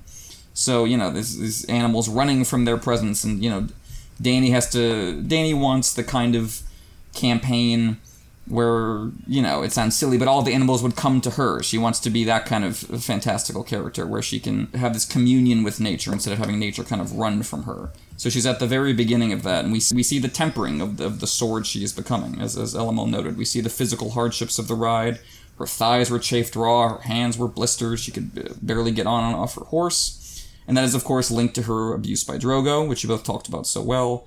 Uh, even the knights brought no relief uh, Drogo would come to her tent and wake her in the dark to ride her as relentlessly as he rode his stallion. So with with that uh, slightly uncouth imagery, we have this kind of connection of the hardships she's facing by day and the hardships she's facing by night. They're kind of united in this one gauntlet of, of torment she's going through. Um, and they're both compounded by her loneliness, as we said. She's got no real protectors. Viserys is supposed to keep her safe, but he's just focused on himself and this uh, you know it brings her to the the point of suicide it's it's really intense deprivation and pain she's facing and she's considering ending it all and what changes that is her her dragon dream and the the the sense that her pain isn't really being erased catching is still catching her on fire the, the flame came roaring out in a hot jet but it the pain is being transformed into energy and identity and something she can use. She opened her arms to the fire, embraced it, let it swallow her whole, let it cleanse her and temper and scour her clean. She felt strong and new and fierce. So it's the sense that she's got. She's being pushed down so hard, and this is a sense of her capturing something inside herself to push back with. She's being broken down, and she finds this real core, and that's sort of what's, what starts making her tough. And uh, the, the, imagery is so vivid, and you really feel it because of how low she's being brought to that point. And then you come back to the present day, where she's riding the Dothraki Sea, and you're like, okay, so that's how she got to the point of where she's so confident now, where she can, can command them to wait, where she can ride so easily, where she can embrace the look. This is this is what it took to get there, which is I think is a great way of structuring the chapter. Cool, great points. Always enjoy listening to you make your points, Emmett. so I think you, you can and you can tell uh, that happens to Jeff too. I mean, you know, you're talking on the podcast, and he just sits there and listens, and it's uh, just fun to listen to you go, man. You you you talk just long enough without sort of overdoing it, uh, you know. But we're not, you know, people don't tune in for two hour podcasts. to hear little concise sound bites. They want to hear people extemporize. uh, so yeah, that was great. Uh, but, so check this out. Commentary noted, LML. Show me how it's done. Bring it on. yeah. So so uh, the one thing that's interesting to note here is this whole idea that we're starting to zero in on that. Dany's transformative moment here is her embracing the dragon fire in this dream. And it sears her and transforms her, and she comes out strong. And there's tempering, uh, and her blood is burning and boiling away. Uh, and it's, it's really interesting. Um, language because it compares very well to Melisandre's fire dream in A Dance with Dragons. And this is a clue that Dany is not just having a dream, but she's actually looking back on it. We can see that she's beginning to mess with fire magic in a real magical way. So listen to this. A face took shape within the hearth. Stannis, she thought for a moment. but no, these were not his features. Sorry, guys. A wooden face, corpse white. Was this the enemy? A thousand red eyes floated in the rising flames. He sees me. Beside him, a boy with a wolf's face threw back his head and howled. The red priestess shuddered. Blood trickled down her thigh, black and smoking. The fire was inside her, an agony, an ecstasy, filling her, searing her, transforming her. Shimmers of heat traced patterns on her skin, insistent as a lover's hand. Strange voices called to her from days long past. Melony, she heard a woman cry. And that goes on. And it says she was weeping, and her tears were flame, and still she drank it in. So you can see a lot of the same language. Uh, there's a call out to Nissa Nissa's agony and ecstasy here as well. And of course, Nissa Nissa can be seen as being transformed by fire since she was stabbed by a magical flaming sword that burns people. Uh, and here we have Melisandre embracing the fire like a lover, and it's burning her blood, just like Dany's blood was burning. And uh, we're going to talk about Dany's dragon hatching scene, but in that scene, there's a lot of the same language, including the agony and ecstasy, the the smoking. Oh, the fire was inside her. That's the one. That's like one of the most key lines that Martin uses. Is the fire was inside her, and Dany feels that when she walks into the pyre and here we have it uh, with Melisandre. So hmm. just wanted to begin to point that out that this is the beginning of Dany actually embracing magic. And that's why she wakes up from this dream and she's physically stronger. It's not just a turning point emotionally, although it definitely is that. She's beginning to connect with the dragon's egg and she is beginning to draw strength from that. It is a magical bond, and it depends on her dragon blood that's basically beginning to be active. She says the fire sings to her in the dream. You can just hear it, Martin telling you, like it's singing. Her blood is singing out too in response, and she feels this connection to this dragon. Hmm. and it ends with her hatching the dragons, which is obviously a magical act. So, yeah, one of the things that you had brought up in in the uh, Bran three chapter we did is that Martin does well in writing because he weaves in the emotion with the imagery here. So I think it's awesome that we have this dream where Dany has the dragon fire cleansing her, scouring her clean, but that feeds right into her feeling stronger and newer and fiercer after all of that. So it's not just simple imagery that's foreshadowing Dany's coming embrace of the dragons and the birth of the dragons. It's also something personal for Dany too. It's it's something emotional for Dany, and that really works well. And that's something that Martin does well in writing these, this imagery. Because if it was just simple imagery, at least for me, my eyes would gloss over and I would move on to the next thing. But because it's grounded in the emotion and in what it does for Dany personally, and makes it much better in terms of in terms of its writing. My head, the people at home can't see, but my head is nodding like a bobblehead over here. Like, yes, yes. That's exactly right. And this is why George Martin says over and over again, knowing full well that half of his fans are aspiring writers, he says, hard in conflict, hard in conflict, also, by the way, hard in conflict. Yeah. It's the whole thing, the characters and their conflicts. And he's not telling you, don't do awesome world building because he fucking does awesome world building. He's just telling you, always center it on the characters mm-hmm. and their conflicts. And if you do that, you can get away with doing all the fun, nerdy world building and not write a book that only, you know, basement trolls living in their parents' basement will read and enjoy or whatever. And shout out to the basement trolls. But you get the idea. It's like Martin's uh, books have a wide appeal, is what I'm trying to say. And that is because he always keeps it centered on the characters. And that way he can get away with doing fantasy uh, and then get people who don't really like fantasy or aren't like super turned on by the fantasy. Like me and Emmett, we key in. Right. So you, Jeff, aren't turned on. You're raising your hand here. Yep. You're not as much turned on by the by the uh, but for me and Emmett, this is kind of an erotic thing. Uh, you know these these psychedelic dreams, and we get excited about this stuff. So, but anyways, yeah, the, that's the point. Martin is always rooting it with the characters and their hearts in conflict, and that's how it all works, and that's why he beats it into our brains Yeah. and he preaches it all the time. He does that, and then he uses that conflict too, then and expands out that conflict to make it a familiar one when Viserys shows up in Dany's chapter. Exactly right. I think, uh, yeah, I come at the series loving psychedelic fiction, loving horror especially, more even than fantasy.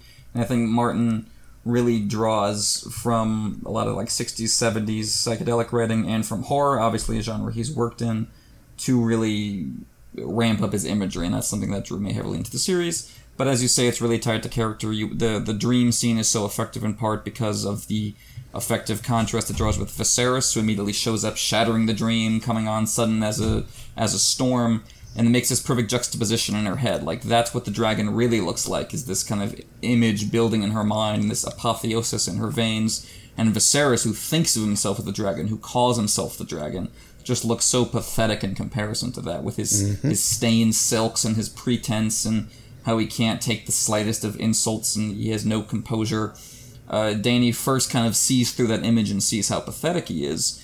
And that's in part because she's adapted to the Dothraki Sea much better than he has. He says, you know, there's that line you pointed out in your synopsis, Jeff, where he's just like, "Look at you," and she she knew she realized what she, she looks like, that she looks more at home here.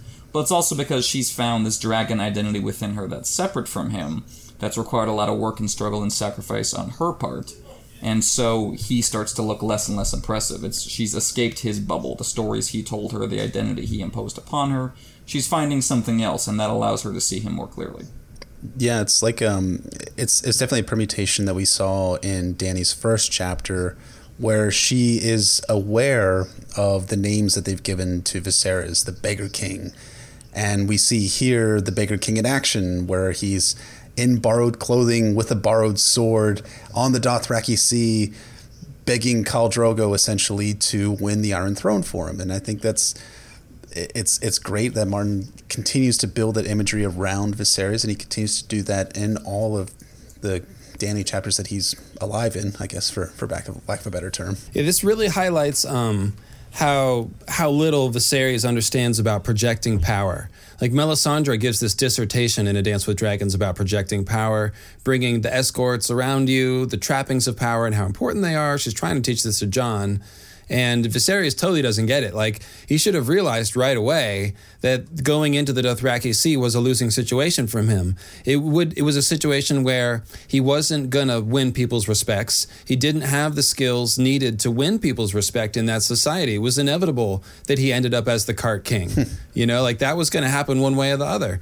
And he should have realized his only way to project power was to stay at Illyrio's manse, which was basically the only current source of his power. He, he didn't get that at all. And he continued to rage. Like, it, he drove Mormont away from him by giving him a command he couldn't carry through. He's like, Mormont, slay these Dothraki, beat my sister. And it's like, okay, well, that made that choice easy.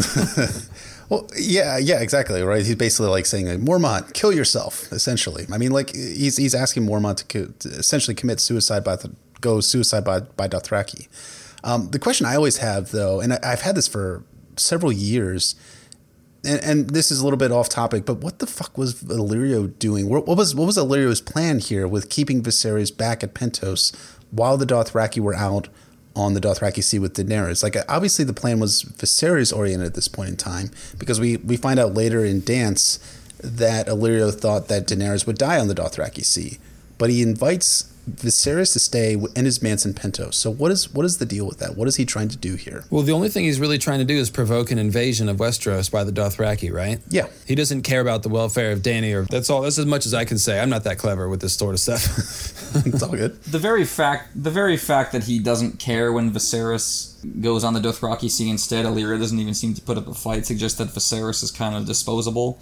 And yeah, I agree with David. At this point, it seems like Dany and Viserys, Dany and Viserys are both expendable as far as Varys and Illyrio are concerned. That they they're not thinking about the Dothraki as anything more to either than something they're going to either have join up with Aegon and the Golden Company, or maybe have the Dothraki inv- invade first and then have Aegon and the Golden Company save the day from the Dothraki. I've seen that tossed around as a theory mm-hmm. of what the plan might have been at some point. It seems like the plan has continually evolved, but yeah, Viserys uh, doesn't seem to realize that he's playing a smaller and smaller part in it, and he's being kind of swallowed up by the sea. And yeah, uh, you made a great point, David, that you know he gives Jorah an order that Jorah's never going to follow, and he acts like Jorah can just like he acts like Jorah's not outnumbered by the Dothraki, like thousands to one, or even in the s- situation they're in, four to one by Do- by Dany's Blood Riders. And he's got that assumption that Jorah can just kill them all because he has this intense racial superiority, supremacy thing baked into his brain. Something that Jorah himself says he's moved past. He said, was it when I first came to Essos, I assumed a thousand knights could easily destroy every Dothraki, but now I've seen them fight and I think differently. And that holds weight because Jorah is the resident Westerosi. He's the one there who uh, spent most of his adult life on the continent. He can speak with some authority, so it means something that he chooses Dany over Viserys, that he says Viserys is less than the shadow of a snake. That and that he like LML said that he speaks about what the small folk want politically. That carries weight for Dany because he's he knows Westeros more than she does and more than Viserys does. So that's what enables him her to start rethinking her role and Viserys' role in the whole Targaryen restoration project. Amen, brother. Always the place filler. And we can we can uh, also it's good to put together Illyrio's conversation with uh, Tyrion in A Dance with Dragons regarding his lust for Daenerys, and just remark that Illyrio's a fucking disgusting motherfucker. Yep. Oh, he really Just got- is. Needs to be said, but moving on. Um, but yeah, I mean that moment where she defies Viserys and Jorah tells her was the right thing to do. That's what kind of opens her up to the conversation she has about sex with her handmaid, and opens her up to thinking about moons and eggs and dragons as she does, and it, it kind of connects to her metaphysical role. If she's hmm. thinking about herself, oh, maybe I'm the Targaryen heir. In the same way, she starts thinking, oh, maybe I have a metaphysical role to play. Maybe Khaleesi is a more active role than the pure b- brood mare that I thought it was at first. Maybe I can make something more of this. It's all all those strains of her growth come together: cultural, familial, political, metaphysical. Uh, you can see them all really working in tandem. Which, like you said, Jeff, if they were kind of disjointed and you were just like, here's a dollop of world building here, here's some character work here, it would feel less coherent. This chapter Yeah. feels really cohesive in the way all these strands come together. That's really the appeal of it, I think. Yeah, it really is. It really, really is. But it's all happening in when she's only freaking 13 years old. I mean, the end of the chapter is her 14th name day, but this is all happening when she's 13 years old. I mean, as a 13 year old kid, I I could not have endured all this shit. Oh yeah, I think LML was right that that last line is a gut punch. It's supposed to be that you're like you've gone through all this like growth and int- intensity and images, but then it's like, hey, and at the very last sentence, let's just remind you she just turned 14. So I think that yeah, that's definitely supposed to cast a certain pall on everything that's happened previously, especially the uh, the abuse, the sexual abuse that she undergoes. And it's it's worth noting uh, the reason why Martin decided to make her a slave to begin with. It's because a major part of her identity is breaker of chains. She is a slave. She was sold into slavery. She understands, and you can really see that in the. I'm sure you're going to talk about it with. Uh, is it Eroeh, the, Yep. the Yeah. woman that, that she tries to save? You know, um, so this is a running I mean, it's an important part of her identity. People sometimes express her dichotomy as, uh, you know, the, the dragons don't plant trees, fire and blood side of her, and then also her desire to plant trees, as she actually does plant trees in Meereen. Yeah. Um, which which is always fun to note. So she's got these two sides of her, where she's she's a scouring fire, but she's also a seed planter. But it's also important to see that the breaker of chains is is an identity to her that serves both sides of that. Uh, because the breaking of the chains comes with the dragon fire and the violence. Uh, but freeing the slaves is part of planting the seeds for a new world. You're giving people their freedom back so that they can take control of their lives and hopefully create a better society. Uh, if all every, you know everything goes right, cross your fingers, wink, wink. uh, you know, let let them eat cake. Uh, so Yeah. you know, Yeah, that's, I think that's a great point. I think Martin, generally speaking, doesn't believe in rigid oppositional dichotomies so much as uh, synthesis. This is something you've talked about in a variety of ways in, in your essays and videos, sir. You know, just the imagery of frozen fire and dragons trapped in ice and all these things that would seem like opposites, but they actually are, are combined and contacted and, and have intertwined over the years and intertwined in the form of people, Jon Snow being only the most obvious example. And I think you see that with Dany too, that it's not just that she's has these two sides to her and it's ambiguous and about their conflict. It's about the complexity of realizing how these sides that seem so oppositional can in fact feed into one another and be part of the same thing. I mean, that's Yeah. something we were touching on a little bit with Stannis earlier on the episode. That it's not just that Stannis has good parts and bad parts. It's that sometimes it can be difficult to tell one from the other because Yeah. he's doing bad things in the name of the values that lead him to the good parts, or he's taking advantage of his good parts, but he's still doing it in a way that leaves you kind of feeling uh, sour about the whole thing. So these these Which things is are, how are- some people are. Yeah. Exactly, You know? which is how you know it's it's these are the questions you have to confront if you're going to try to be the hero or the king or any kind of or just a person. so, uh, uh, like we said, it ties back to the conflict within itself, and I think Dany is obviously so crucial for that question, Yeah. and I think you can see that beginning here. There's a uh, if you take out the metaphor of the the seed planter, it, Dany becomes the Mhysa or the mother in the Storm of Swords to the to the slaves, but she's also the dragon too. And you're talking about the synthesis of those two sides of her that really comes into play in two major ways in Storm and then in Dance, where she crucifies the masters after she witnesses the murder of all the slave children on the on the road from Yunkai to Meereen. And so those things synthesized there where that mother's side then feeds into her dragon side because she says that she feels like an avenging dragon as she as she's watching them being nailed to the crosses. And then in Dance, where um, in her second chapter from A Dance with Dragons, where she's heard about the murder of Missandei's brother, and that mother's side then appeals to her, and then it feeds into her, then ordering the torture of the wine seller's daughter, and that f- same side of the dragon, she's feeling the dragon there. So those two sides are synthesizing there, and I, this is probably a personal criticism of, of my some of my earlier work and from some meta stuff I was writing a few years ago, but I used I had a very strong feeling that there was a much stronger divergence between the dragon and the mother's side. But I think as I've matured and grown a little bit in reading this series, I think they do synthesize, and I think in the Winds of Winter, I have to imagine that that synthesis is something that'll be continuing as you add in the Messiah side of her too, which starts in a Storm of Swords, grows in a Dance with Dragons, and now is embedded with a bit of prophecy as well. So you're to have Mother, Dragon, Messiah, prophetic hero of the story, then all synthesizing into one. I think it's to be really fascinating to see where Martin takes Dany's story going forward. And it all starts here in this chapter here. Yeah, I think you can see with both Catelyn and Cersei the idea they bring both bring up the idea that mothers can be as, as the mother can be as fierce as the warrior to put it in terms of the seven.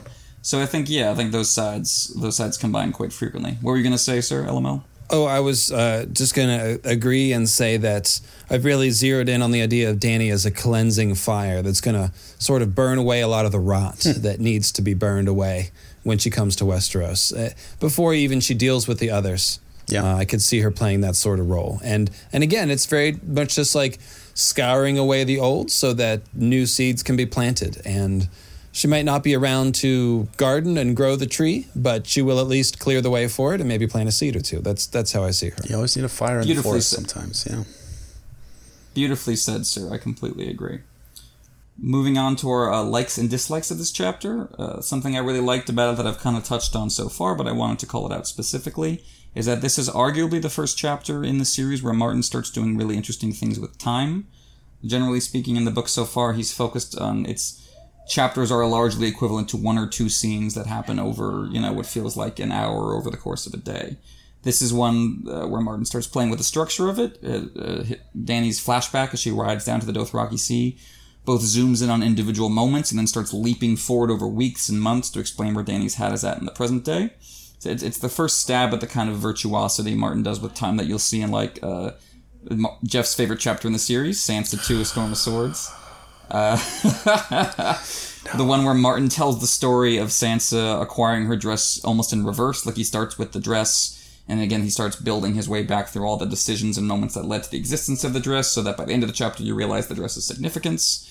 Uh, Jeff is just, just shaking his head and gritting his teeth, so I'm already looking forward to getting to that chapter.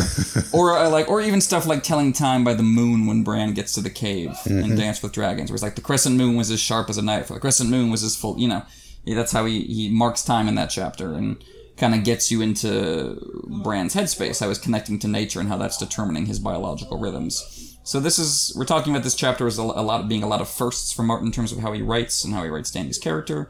But this is another one of those firsts. This is where Martin starts uh, playing around with the chronology in interesting ways, and that's something I appreciate. So this is a huge what makes George Martin great point of mine, which is Sure. called in late out early. And they teach this in writing class as kind of a basic principle. Uh, but it's super important to highlight. In late out early means you don't you don't tell the whole story, the chapter in a linear order. You start with Dany already writing, having her remembering stuff as something important's about to happen, or she's even remembering stuff as things are happening, and it allows Martin to juxtapose something from three weeks ago or five years ago over the current events. And Martin uses that just, I mean, that's one of his basic techniques in order to make this stuff grab you and make it move fast, even though it's a huge book and it's really dense. They always move fast because of in late, out early. You skip all the boring stuff. You drop them right in there, and you have the their recollections and flashback thoughts coming in in a limited fashion. When it's in flashback, you're freed from all the constraints of a narrative. You don't have to say and then and then and mm-hmm. then and then. You can just sort of little snippets. They can the recall can come. You can present the memory as a flawed recollection from the unreliable narrator instead of the thing that's actually happening that you're witnessing. So there's just so many good things that happen when you when you start messing with the narrative time wise. And if you don't, it kind of sounds it starts to read like an amateurish writing where everything is linear. It's and then and this happened and then this happened and then this happened and then the chapter was over. And it's like hmm. okay. so Yeah, love that one. Yeah. Great point, Emmett. yeah. I think like Glad you brought it up. yeah, like I like like Emmett said, the time skips make it interesting because it, it- you're really delving into the different emotional states of Daenerys Targaryen as she's progressing through the Dothraki Sea, and I think it's a great way that Martin writes, like LML says. And I think the dreams and prophecies and visions they all work to set a really great eerie mood. But um, I'm going to cite something for my like that I kind of glossed over in the summary, and that's the description of Essos after Dany's dragon dreams. High blue waterfalls, black and marble columns of dead in dead cities, Valyrian roads stray as a Dothraki arrow, the golden canopy of the forests of Qohor. The colors just burst into the page here, and this is something where Martin's skill as a writer comes into focus.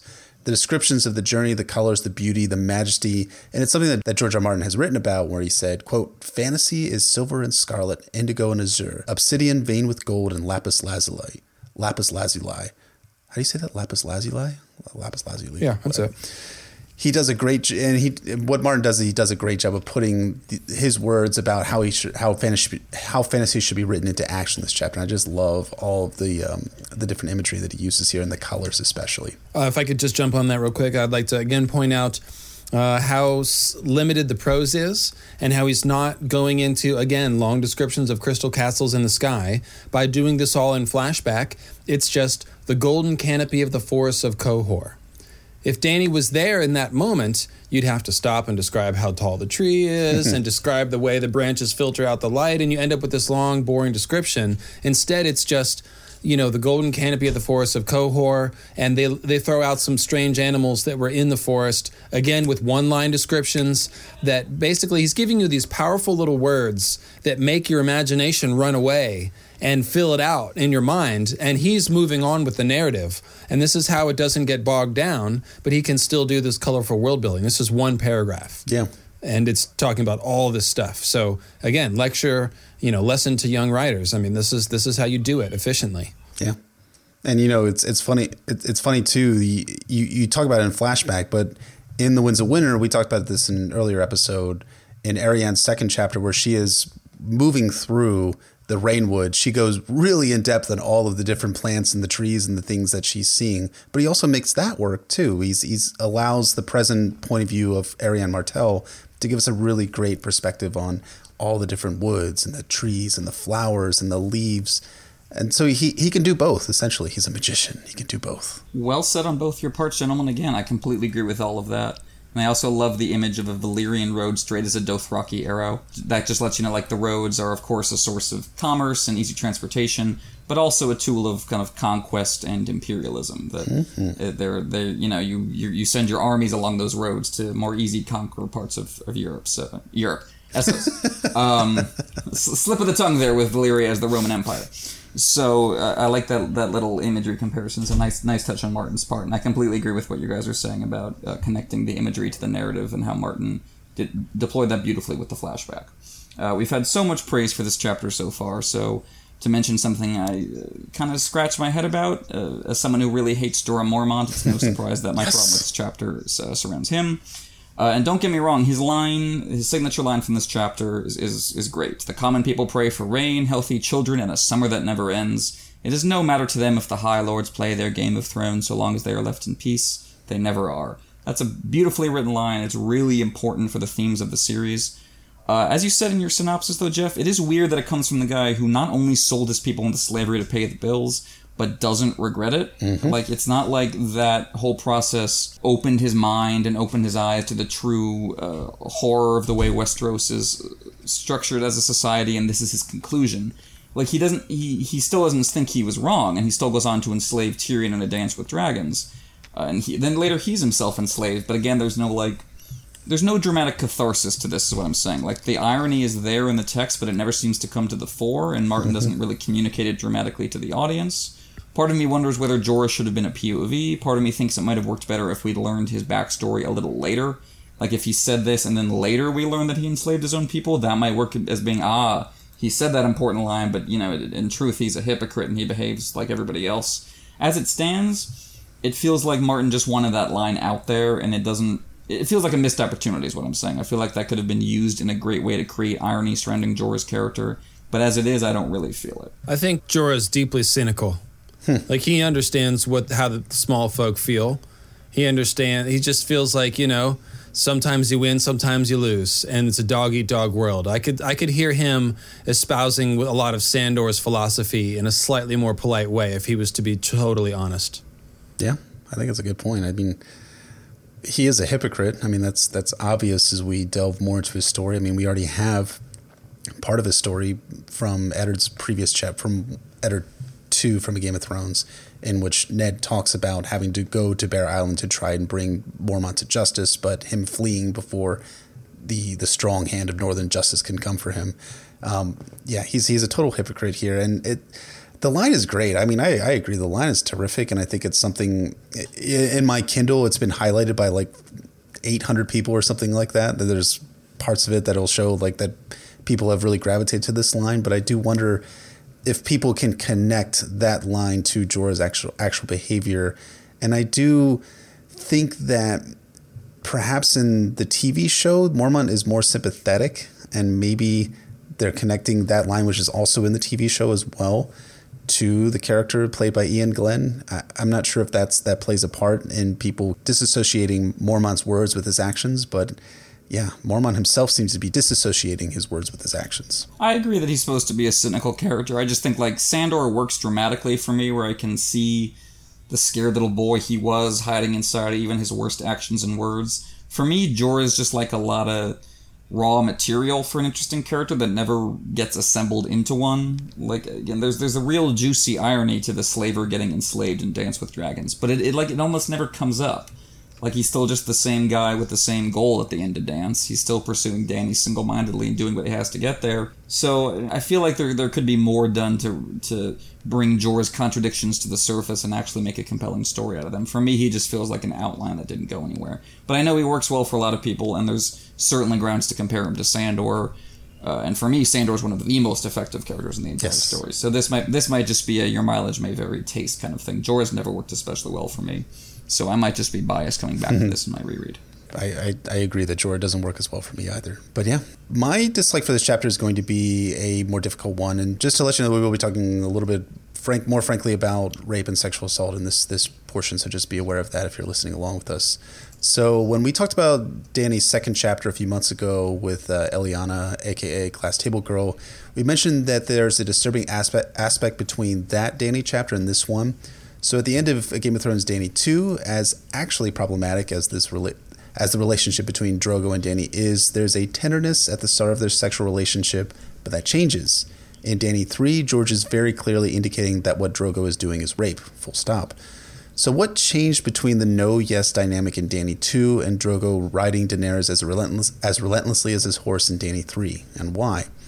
And then, meanwhile, at the end of the chapter, Daenerys takes agency in the sexual relationship, but there's something that's missing here as well, in my opinion, and that is what exactly is it that causes Dany to want to be in a consensual sexual relationship with Drogo, and why? Subtextually, and Emma, both Emmett and LML talked about this, it reads that Dany's dragon dream works to shape her identity and transform that pain into energy, and thereafter she takes some sexual, some pleasure in the sex, but that doesn't show why Dany wants Drogo. There's no like I don't know, rationalizing as the price of the Iron Throne, which is what she does with the Lhazareen later on in, in a Game of Thrones, or something that clearly ties the symbolism, the dragon symbolism, and the dragon egg symbolism to her sexuality and the potential for becoming pregnant by Khal Drogo. It's it's not made explicit, and maybe we're supposed to draw the implicit connection here, but it doesn't necessarily work for me. Yeah, I, I probably have to agree with that. There is actually some amount of sexual symbolism with the whole dragon egg the moon and sun as a man and wife, but it doesn't perform the function that you're talking about, which is giving Dany some sort of cause to see a redeeming f- value in Drogo. Like, you know, that's kind of what was missing. Some sort of moment where she saw a bit of kindness or something to work with yeah. in him. And it doesn't really, like you said, it actually got worse from the last chapter to this chapter. Uh, so that's probably something that well, definitely something that could have been done better. I would have to agree with that. Yeah.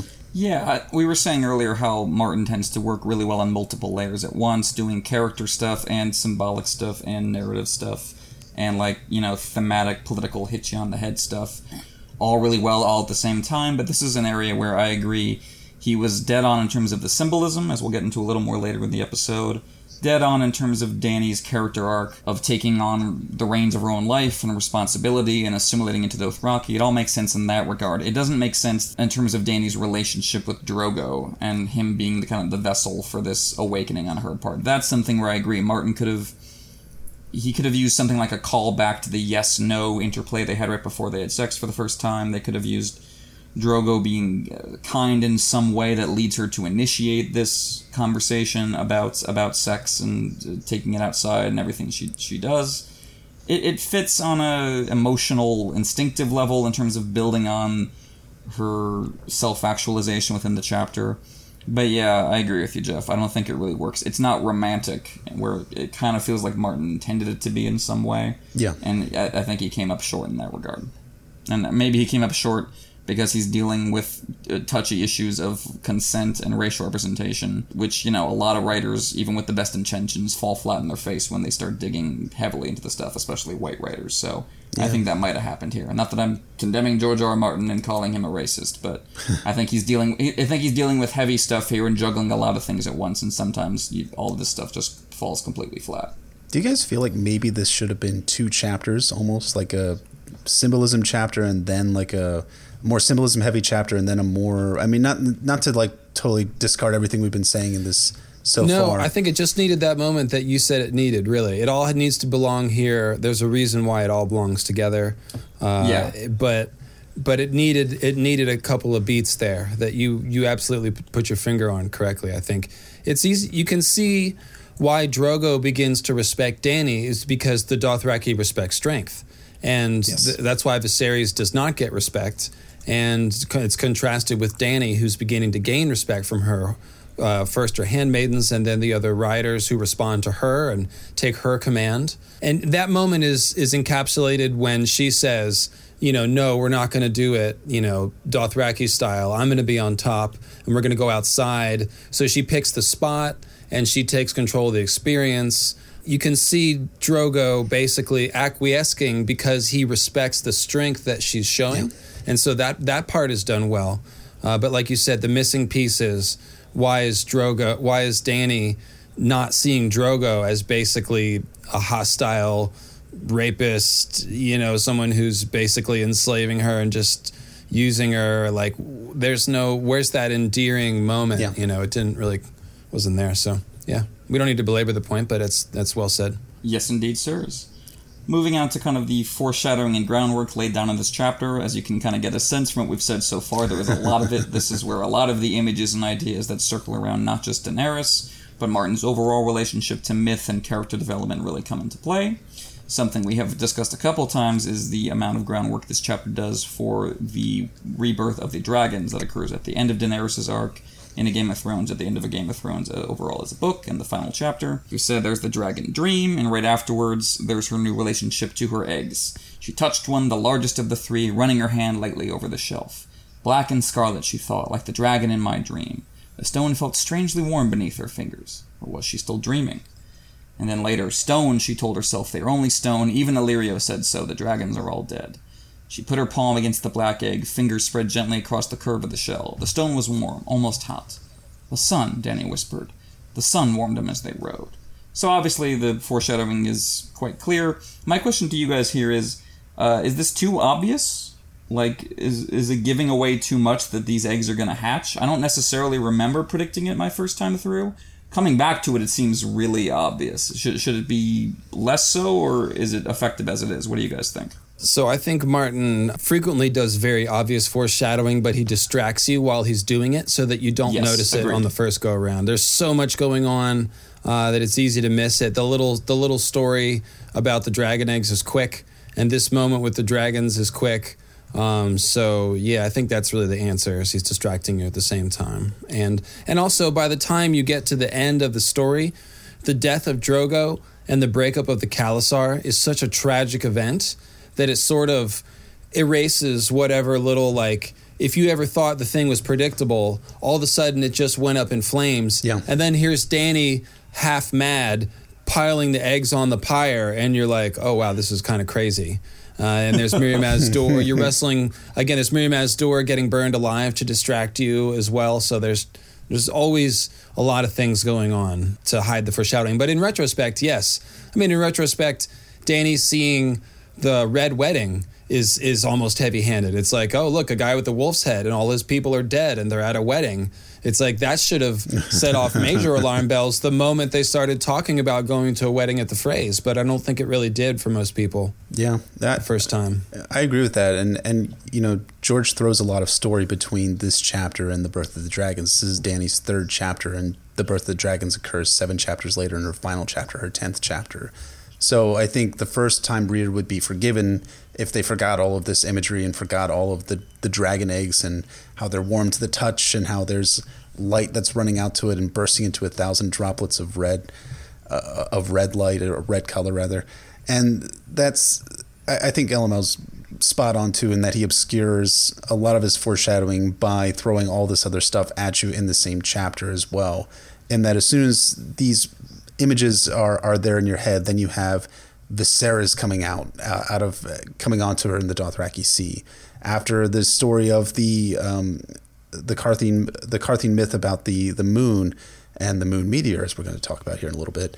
You have the Dany Drogo scene right after that, and you know it's it's funny too. There's a little bit of misdirection, I would say, in the end of the chapter where Dany asks Doreah to stay behind and accompany her to dinner, because you assume they're probably going to talk about what she was talking about earlier, right? About the the moons and everything like that, because that's still in your mind. But right after that, Martin immediately has Dany having sex with Drogo and having sex in the ways that Doreah had told her. So they were talking about the ways that that Daenerys could seduce and and bring a bit of autonomy into the sexual relationship with Drogo. So he's misdirecting in the same chapter as well as throwing a lot of story between this chapter and the and the birth of the dragons at the end of A Game of Thrones. Once more, I think you both nailed it, sirs. I completely agree that Martin does a wonderful job of distracting you. An example that came to mind while you were talking, LML, uh, about later in this book is when the Whites show up at Castle Black.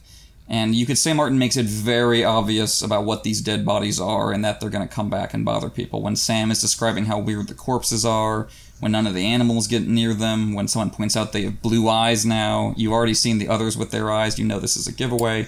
But then immediately, oh Four John. never had no blue eyes before. Fire Exactly. Neither did Jafer Flowers, and yeah, there's, it's really creepy.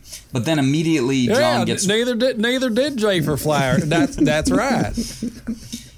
immediately Jon gets word of Ned's downfall, and then immediately Sir Alliser says a snarky thing about it. And then immediately Jon goes after Sir Alliser. So you're distracted. There's a tons of plot happening. You you think this is this is where the story's going. So by the time Jon wakes up to feel the cold and looks outside to see his guard's neck snapped, you've already forgotten about the whites or the potential whites. So he's moved on. And I also agree that Martin is good at misdirection and offering you alternate explanations. Like another example, like the Red Wedding, as, as you said, LML. It's very obvious in Dany's image of the House of the Undying. There's a bunch of other clear foreshadowing about it, like Theon's dream with Robb coming out of the night having been stabbed with a half hundred wounds. But when Catelyn and Robb arrive at the twins in the Storm of Swords, it seems like Walder Frey's just being a petty asshole. Yeah. Like when he's making them wait or giving them bad food or snarking about Jeyne Westerling, he's being an asshole, but Walder Frey's always this way. So you can easily excuse it to yourself as, oh, he's just being petty, he's just being mean, that's just the way he is. Robb is making these plans for this attack on Moat Cailin. Clearly that's what the plot is. Clearly that's what's going to happen next. So he, he he tips his hand. He gives you enough stuff to notice on reread, like when Lord Walder says, "The red will run." but the first time through, you're just you, you're not thinking of Walder Frey on that level. You're thinking of him as just like the petty guy in the room who makes everyone uncomfortable. You're not thinking of him as a supervillain at that point. So that's it's that plausible deniability. Yeah, the over the top insults are almost distracting you from the actual. Yeah, it's almost too obvious, and that's how he gets you. Or like And Martin as, with the- as yeah. Sorry, I, just so many No, ideas ahead. popping out. No, as as the girls gone canon pointed out, Littlefinger uses this strategy intentionally in the books. He distracts Ned with all these insults and barbs, so that Ned kind of thinks, well, this is who Littlefinger is. He's this little dick who likes to fucking pull my chain every once in a while. Uh, but at the same time, he ends up basically trusting Littlefinger and falling for his his fake persona that he gives him. Uh, which is ironically just what Littlefinger wants to do anyway. So it's anyways, it's all happening there. Mm-hmm. No, that's exactly right. And I think you can see Martin doing that with the dragon dream in this chapter, where maybe one of the reasons it's not so obvious is because it, it comes off as just symbolic of Dany's internal struggle. Like your first time through, you could think, oh, that's just Martin's way of expressing Dany coming into her own and moving away from Viserys. But then, no, it's well, it is that, but it's also very literal, and you might not know that your first time through that uh, Martin's expression of the dragon coming to life and uh, Dany passing through its fire is very literally going to happen at the end of the book. You might think it's just a symbol, so Martin definitely plays with you there. Uh, speaking of images that seem purely symbolic but then kind of cross into reality, we have the image that uh, kicks off the chapter when Dany and Jorah are looking down the Dothraki Sea. And Jorah says, Down in the shadowlands beyond Asshai, they say there are oceans of ghost grass, taller than a man on horseback, with stalks as pale as milk glass. And something that only came to mind on this reread because I'd been recently rereading LML stuff is that uh, milk glass is also how uh, Sam describes the bones of the others. When he when he kills one in a storm of swords, he also describes like the, the remains that it leaves behind as it melts as, as being like milk glass. So there's that connection, and then Jorah goes on to say that you know the legend of the ghost grass is that it will cover the entire world and then all life will end. So you see this this connection to the others' apocalypse going on all the way here at the other end of the world. This connection is being made, and then of course Dany's reaction is that she doesn't want to think about that. She doesn't want to think about everyone everything dying. So she's already being set up as the as the agent of ending that apocalypse. So winter is coming even here at the opposite end of the world from Winterfell. So I love that connection there and the potential foreshadowing therein. Bingo. So I love that you guys included this in the outline. I was potentially going to spring this on you uh, because you you brought me you brought me here to talk about the dragons and the meteors and stuff, and I was going to hit you with this. And then here's Emmett uh, stealing my thunder, but that's good though. I'm glad I'm, I'm glad that you see this here because this ghost grass is symbolizing a couple things at once. Pale's milk glass is the bones of the others, but of course, Pale's milk glass is also the description of dawn. Uh, and these True. these stalks of these stalks of grass are taller than a man on horseback, so they're basically like a field of grass that looks like a field of dawn swords. They're eight feet tall, ten feet tall blades of grass, and they are pale as milk glass. They are also alive with light because they glow in the dark with the spirits of the damned. So there's a glow going on there.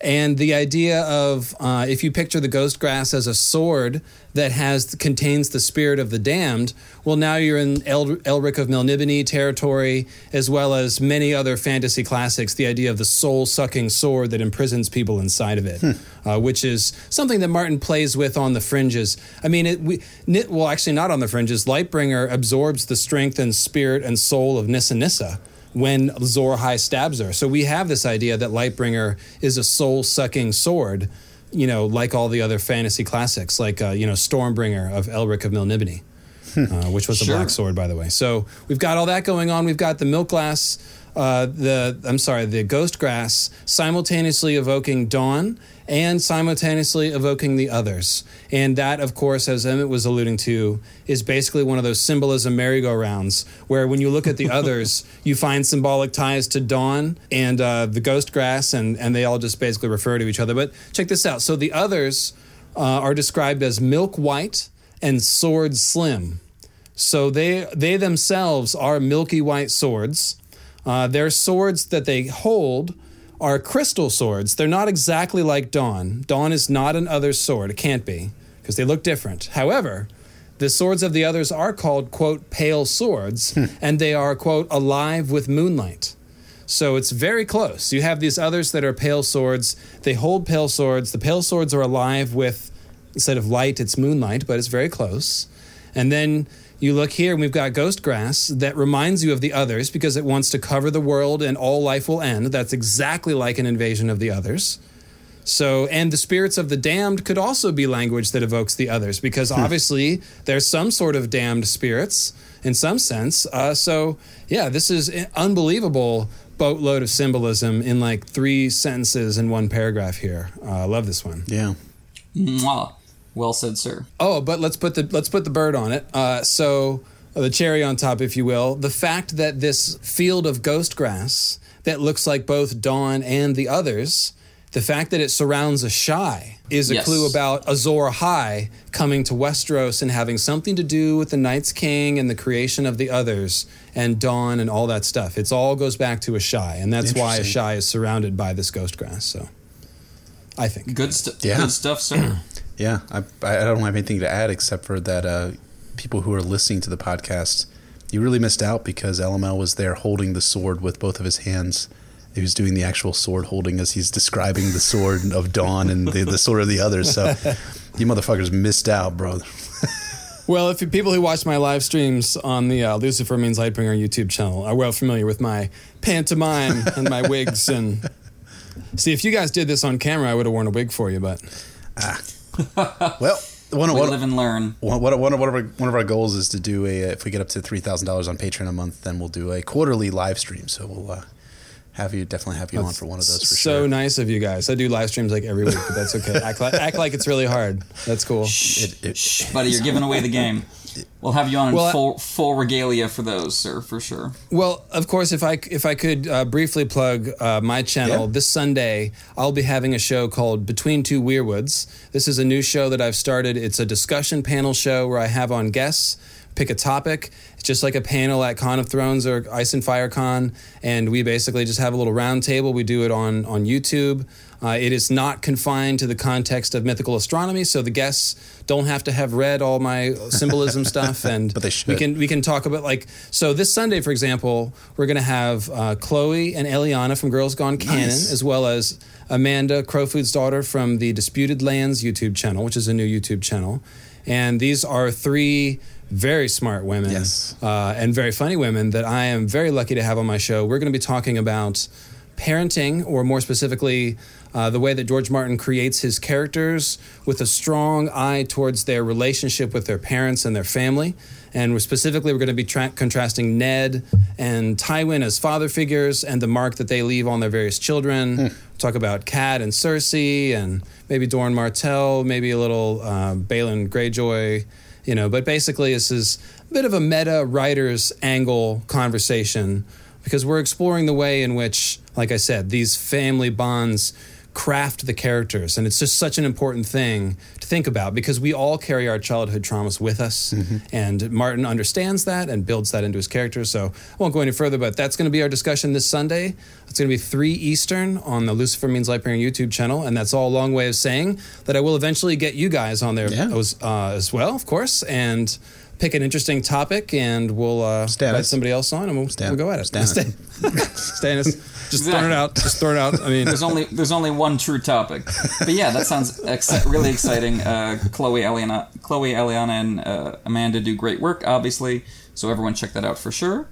Um, speaking of family relations and uh, failed warriors of fire figures, obviously a lot of the most blunt foreshadowing on this chapter and reread concerns the fate of the Cart King, Viserys Targaryen. Martin does one of his classic threefold revelation things here, where he ups the ante with Viserys in this chapter and in Dany 4 when he again violently, loudly, angrily confronts Dany. And then before finishing it off in Dany 5 when he goes so far as to threaten her and her uh, unborn child, and so then uh, Drogo crowns him with gold as promised. Uh, but you have obviously the really blunt foreshadowing in this chapter for that with Viserys declaring that if Drogo tries to cheat him, he will learn to his sorrow what it means to wake the dragon. Viserys had vowed, and I love this detail, laying a hand on his borrowed sword. So even as he's making the threat, Martin is underlining that really this is a, a threat without any teeth. Viserys doesn't even have a sword. He comes off as tough here as Joffrey does waving around Lion's Tooth. he might as well. He might as well have written his penis hung limply in his trousers. Like Exactly. It's, it's impossible to take Viserys seriously in this moment. So Viserys so is both impotent. being set up as angry and but also ultimately unthreatening. Uh, and you have that, of course, later in the Dothraki Sea when he's you know d- digging his hands into her and uh, you know declaring that he, she, he won't take orders from her. And uh, Dany sh- not only Dany shoves him away, but then the Dothraki sh- uh, show up to uh, whip him down and ask if uh, she would have him dead. So already we have the same kind of dynamic that we will see in Dany's fifth chapter when he dies set up that she, he attacks her and then the Dothraki step in to kind of finish him off. So you already see Martin getting that image in our heads that this is how Viserys is ultimately going to die. Yeah, yeah, for sure. Just as a side note, I, I love the, uh, the response that Illyrio gives to um, when Viserys touches the borrowed sword, where it says, uh, Illyrio had blinked at that and wished him good fortune. Like you can imagine, like just you can just imagine this scene where it's like, all right, dude, Good luck with that. Yeah, good fucking luck with that, man. Illyrio swallows a thousand insults and just says, "Good luck, good luck, kid." this is true. And then uh, in that same scene, we have uh, some strong foreshadowing of which Targaryen Jorah is going to choose in the end. Uh, when Viserys, of course, orders Mormont to attack the Dothraki dogs and and teach her a brutal lesson, and uh, Jorah chooses her, saying he shall walk Khaleesi and, and taking Viserys' horse away. Not only that, he'll choose Dany over, he'll reject Viserys because we see that in uh, Jorah describing Viserys as less than the shadow of a snake, but spe- specifically that he's going to join Dany in response. And this is where we already see that dynamic developing where he's going to be the first of her Queen's Guard and regard her as not just someone he's hitching a ride with back to Westeros, but as the true monarch. Even though, as you said, Jeff, he fought against Rhaegar and the Trident, he kind of finds re- refines an ideology and refines a monarch to care about in Dany, and we see the seeds for that being laid in this chapter for sure. Yeah, definitely. It, it- but it always it always strikes me too that even in these scenes where Jorah is giving Dany good advice and at least giving her something to think about, that he's still a spy for Robert for Varys. So I, I do kind of wonder at his psychology here, and this is kind of getting back to a point that you had brought up earlier, in that it almost seems like Jorah would have been a great point of view character to find out what's going on in his head. Does he feel guilty? And that's and he's starting to fall in love with Dany because that's something that gets explored more in depth in Clash and then a Storm of Swords. But at the same time, he's also informing on her. He he prays for home. It almost feels like to me, that if you read between the lines, that he's countering and balancing his stated advice and stated affection for Daenerys with his desire to go home and still sending messages back to Illyrio. That's how Varys gets word that Daenerys is pregnant later on, is, is through messages that Jorah sends back home with him. So I do kind of wonder the psychology of what's going on in Jorah's head as he's making these proclamations and then talking and praying about home. Well, you can see there was a clear turning point between whenever he told Varys that she was pregnant to the moment in the market where he realizes that someone's going to try to kill her and then runs back to save her. Yeah. Uh, so it could be that at that point he was simply conflicted and wasn't ready to say goodbye to Dany, wasn't sure what he was going to do, and simply acted. and continued to sort of keep both options open for a little while longer. Or he may have thought that the best way to keep Dany safe was for him to keep pretending like he was the dupe of uh, Varys and continue to send information that maybe wasn't as harmful or as damaging. Uh, but we'll never know. We're left to wonder exactly where how that dynamic played out in Jorah's head. We won't know. Yeah. And that's the kind of thing is that Dany doesn't know either. And so George is forcing us to make the same evaluation of Jorah that Dany does. Interesting. Yeah. That's a good point. Yeah, it does put us in Dany's shoes as far as Jorah is concerned. I think that's that's a really good point. And the, the final bit of major foreshadowing that comes up in Dany 3, Game of Thrones, is an image we've talked about before with Daenerys' character. The image of it was King's Landing and the Great Red Keep that Aegon the Conqueror had built. This is in her mind's eye. It was Dragonstone where she had been born. In her mind's eye, they burned with a thousand lights, a fire blazing in every window. In her mind's eye, all the doors were red. So obviously, this evokes a couple things. This is the moment when she really takes hold of Targaryen restoration as something that she's going to be responsible for. It's a connection to her one innocent home of youth when she said in her mind's eye all the doors were red. Uh, but of course, the way she's describing it makes it sound like these places are on fire, and so this this has been something that many people have taken as an, an image that suggests that when Dany actually does come home to Dragonstone and King's Landing, that she's going to be uh, coming at least in part as a conqueror, and that there's going to be uh, some fire and blood shenanigans going on when she first sets foot on the continent she's been longing for. Yes, and it's interesting because this kind of ties back to one of the questions that opened up this podcast is what's going to happen when Daenerys comes to Westeros and comes to King's Landing. If we can imagine what Dany's arc is going to be after the end of A Dance of Dragons, it seems very bent on this fire and blood mentality. First bringing it to the Dothraki, then potentially to the Yunkai and their allies, on over to Volantis and potentially Pentos as well. So, and my my take is that what happens when Dany arrives in Westeros is that she will use Fire and Blood, the dragon fire, to win her throne, but that's going to have significant consequences because, as we've talked about in King's Landing, King's Landing is brimming with wildfire. It is stored under the uh, under all of these places in the city itself, under the Great Sept of Baelor, under the Red Keep, under all of the homes of the small folk that are there in Flea Bottom in the harbor. Everywhere there's wildfire that Aerys Targaryen had stored there in preparation for the his eventual what he believed would be his funeral pyre in which he would rise as a dragon at the end of uh, Robert's rebellion, or or so Jaime would have us believe. What happens when Dany arrives there and she uses dragon fire to potentially neutralize the threat of the Lannisters or the threat of Aegon or whoever is holding King's Landing at that time? It's a really interesting question because something that comes up in Clash is that Grant is that pyromancer Hallyne tells Tyrion that the power of the wildfire is increasing in such a way that hasn't been seen since the dragons were around. So the readers most immediately go, huh. So the power is growing with the wildfire when the dragons were around. Well, wait, there are dragons. They're back. The dragons are back because Daenerys Targaryen has dragons. What happens when the dragons get close to King's Landing? When the dragons are there on top of all of the wildfire and Dany just decides to use dragon fire to take out our enemies. What happens to King's Landing? And I, I think my take is that we're going to see a potential wildfire explosion all over King's Landing. Hmm. call it a Kaboom! call it a nuking of King's Landing, and that shit is going to be fierce. And in my mind, to kind of wrap it all up, I think that will ultimately be the thing that will force Daenerys Targaryen to realize that maybe she's made some mistakes along the way, and that her redemption will be in the the fight against the second long night, the the great with the others coming south of the wall. Well, it would be it would be poetic if the Iron Throne was essentially destroyed, you know, or buried, you know, because Yes. it's the symbol of that that uh, you know lust for power that she's eventually seems foreshadowed to set aside in favor of the greater good and a mission against the others. So that kind of makes sense. Um, yeah. Yeah, there's a whole lot of symbolism with that. And well, I guess we'll we'll see as as our arc progresses. And um, you know, one of the things that Martin has said is that all of that wildfire was not all secured by Tyrion and by Cersei in Clash. And No, of course not. Of course not. all Of course they there. didn't get them all. No, there's some there, of course. I mean, I could even picture like uh, Aegon having triumphed over Cersei, and Cersei's in the dungeon, uh, but some Yeah, Lannister yeah. loyalty, lo- loyalists come back and, and blow that shit up at some point. But yeah, I like the Dany idea. That's cool. Um, so something you just said uh, touched touched on what we were talking about earlier, where Dany's got to wrestle with this idea of uh, how to rule justly, what it's going to be like if she unleashes the Dothraki on Westeros, uh, what it's like when she unleashes the dragons. Am I a monster? Are, the, are these monsters? Am I the mother of monsters? So we talked about.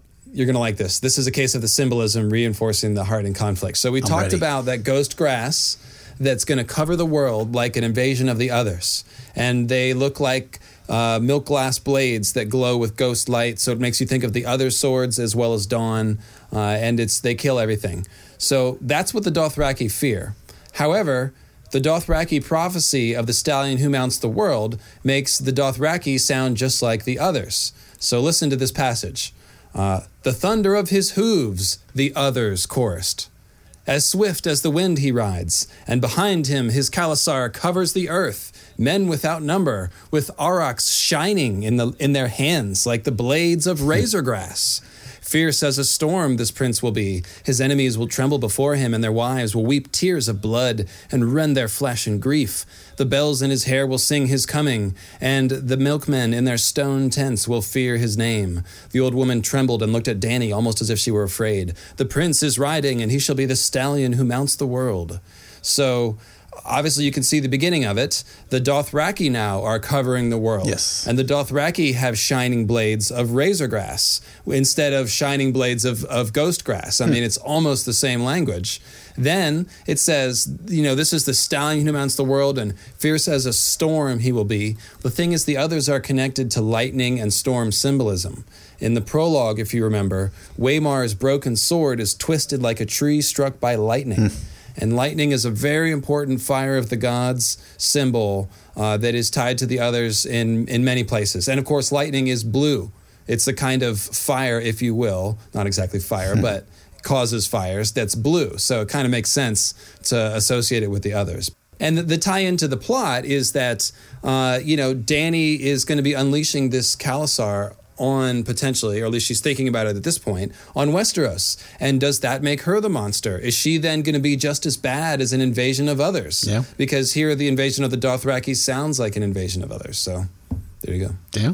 Well, not to invite you to keep rambling, sir, but that brings us to the main event uh, of the episode, which is where we start getting into what this chapter uh, means really for the metaphysical backdrop of the entire story and the history of the Azor Ahai mythos and the Long Night. If you haven't read LML stuff, which first of all, shame on you, but if you've read his essays or listened to his videos, you know that this chapter is is uh, really key to a lot of the stuff he talks about. In particular, the scene, the the story that Dany is told about the moon cracking in the heat and uh, giving rise to a thousand thousand dragons. So, with that, LML, good sir, take us away. What's that story all about? Well, so I'm almost wondering.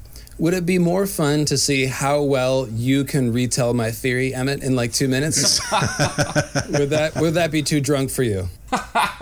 I would, I would, I would feel terribly shamed of all that I left out. Um, but, but from, from what I've gathered from your work, sir, it's, it's if you take this image, in particular in combination with the image from Davos One: A Clash of Kings, where Nissa Nissa's cry of agony and ecstasy as Azor Ahai stabs Lightbringer through her heart is said to have cracked the face of the moon. And if you put those two images together, you can start seeing a link uh, between uh, catastrophic natural events like the Long Night, perhaps including the Long Night, and the Azor Ahai mythos and the creation of Lightbringer and the sacrifice of Nissa Nissa. And when you put those two things together, uh, you start seeing that these uh, interpersonal uh, struggles, events like the sacrifice of Nissa Nissa, are connected to, representative of, symbolic of all of these things of vast natural events, astronomical events, and that uh, when you put these two things together, you start seeing Martin's magical backdrop and how the individual characters are going to interact with it. Is that close enough for a précis, my friend? Man, my theory is sounding better by the minute. no, that's actually a great. That's a great jumping off point. That's exactly right. Um, the first thing, I mean, the details of the thing are great, but I always start with the broad strokes. It's like, look at the myth. The myth is talking about Azor Ahai's forging Lightbringer during the long night, but what happened up in the sky? Well, the moon just cracked when Nissa Nissa screamed out. So we know that when you think about you know things like the flood myth, like the biblical flood myth, which turns out to be also the Sumerian flood myth, and also the flood myth that everyone turns out to have. Well, it's not just a fable. It turns out that during the end of the last ice age, oh, about 7, 10, 12,000 years ago, there was a lot of global flooding because the sea level rose about 300 feet over the course of uh, five or 6,000 years as the ice sheets melted down.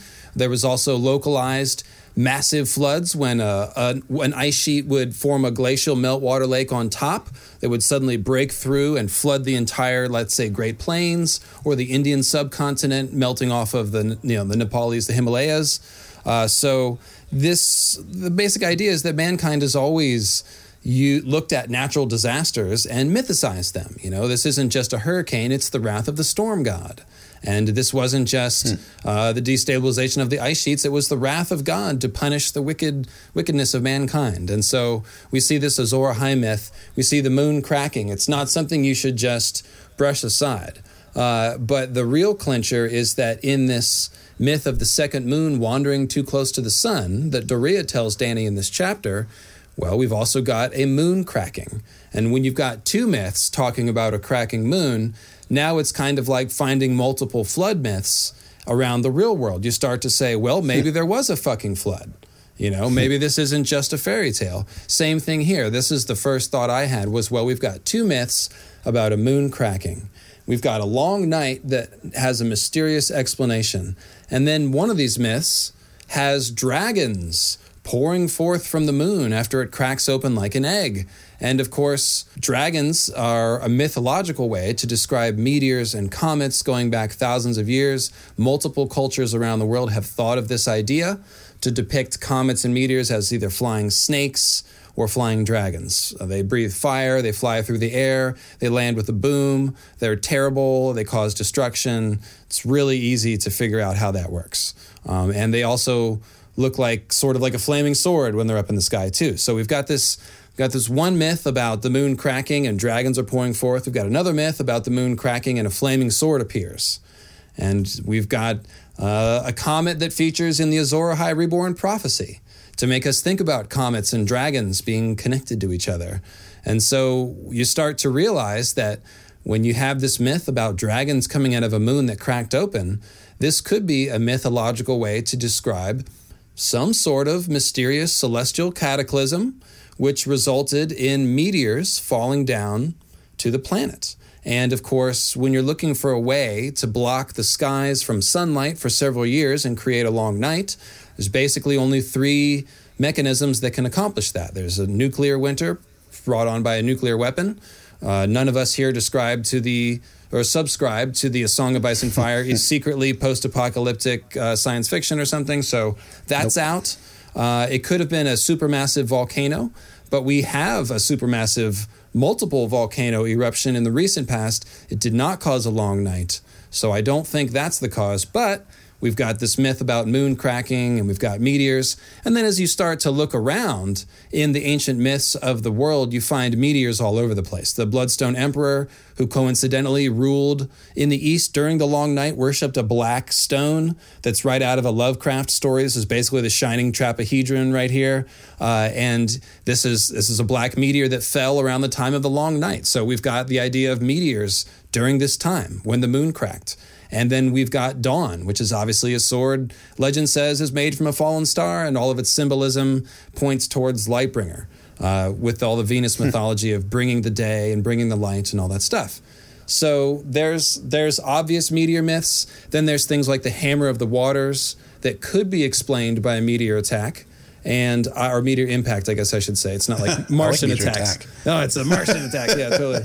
It's basically the same thing. But uh, then there's the sea dragon, in the Iron Islands mythology, uh, if a comet is a dragon, then a sea dragon who, quote, drowns whole islands in its wrath might just be a meteor that lands in the ocean and causes tidal waves that then flood the land, which is exactly what would happen if a meteor landed offshore somewhere.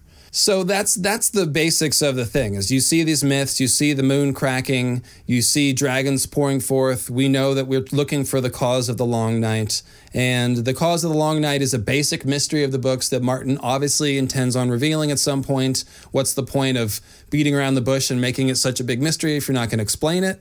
And yes. any good theory, as people like to say, any good theory that's central to the story should have a lot of evidence in the first book, right? And Mm-hmm. this theory can be completely laid out in the first book, which is great. So I'll let So- you go ahead, get in there. No, so here's here's a question for you. We know that in 2020, perhaps 2021, we're going to get the Age of Heroes show, in which Martin has said, and I, I know you guys did your live cast on it, and I did listen to part of it. I didn't listen to all of it. My apologies. I'll, Mm-hmm. You're, I'll. You're forgiven. You're forgiven. I appreciate that. I, I like forgiveness. Um, Spare me your empty promises, though. But Martin has said that the the title that he has suggested for the show is The Long Night. So we, we can be 100% sure at this point that A Dream of Spring is not going to come out by 2021 unless by some miracle, but which is not going to happen.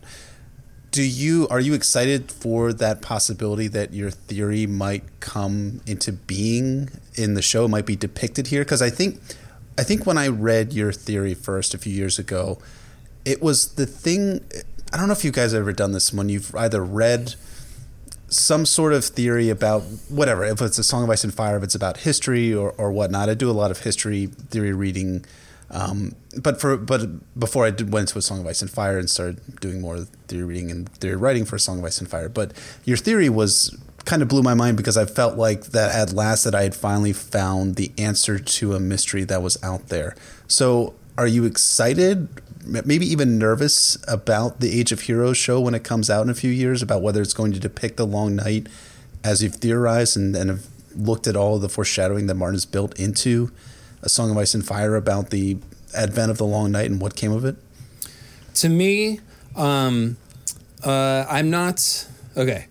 So that's a great question, and I think that uh, let me start off with a book reading. Uh, he told me the moon was an egg, Khaleesi. Once there were two moons in the sky, but one wandered too close to the sun and cracked from the heat. A thousand thousand dragons poured forth, drank the fire of the sun. That is why dragons breathe flame. One day the other moon will kiss the sun too, and then it will crack, and the dragons will return.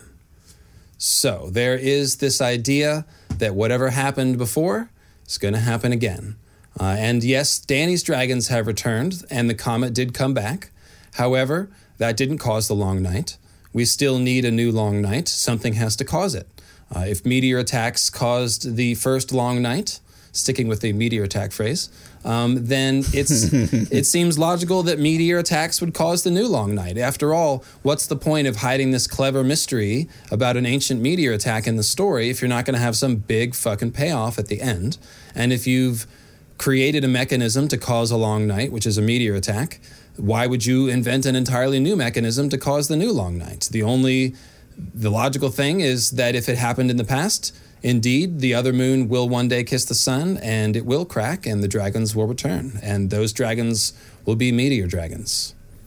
Hmm. So that is I that's a long way of saying that I think TWOW is going to give us this answer before the show ever comes out.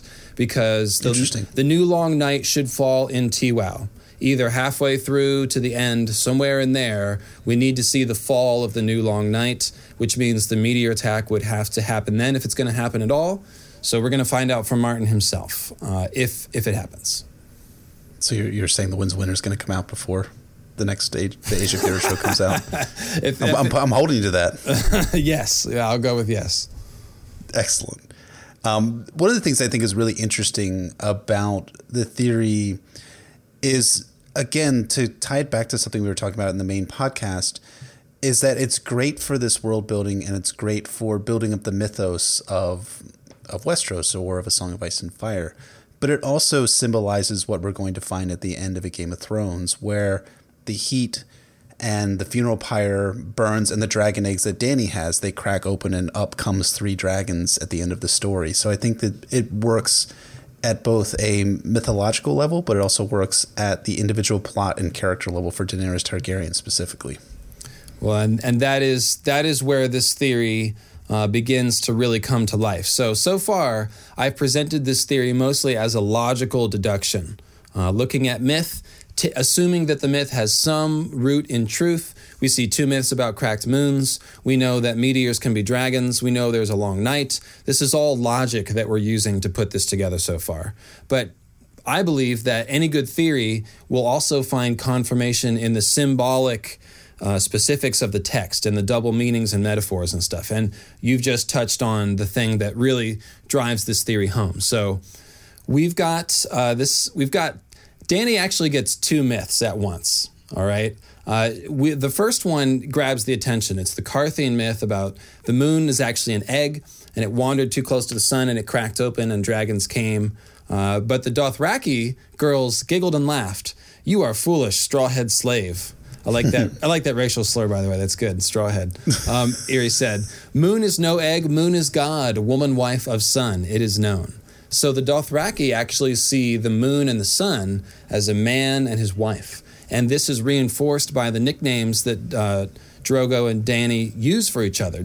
Drogo, uh, surely based on this belief, calls Dany the moon of my life and Dany calls Drogo my sun and stars. So they're mimicking this sun and moon relationship. And this is the key, okay? So let's fast forward in time to the funeral pyre of Khal Drogo.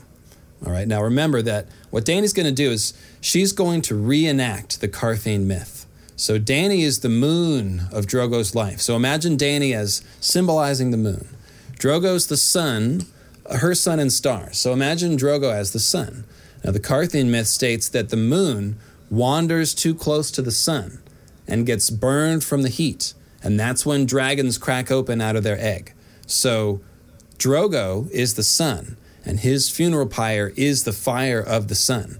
Dany is the moon. She literally wanders into the into the pyre, into the sun's fire, and that is when the dragon eggs crack. And instead of a thousand thousand dragons, we get three dragons because mythology is always inflated, wildly, and exaggerated. But uh, yes. same idea that you see. And so this is basically Dany reenacting this origin of dragons myth, while she's also fulfilling the prophecy of Azor Ahai Reborn that we haven't even gotten yet. It comes, of course, in the prologue of A Clash of Kings in the next book.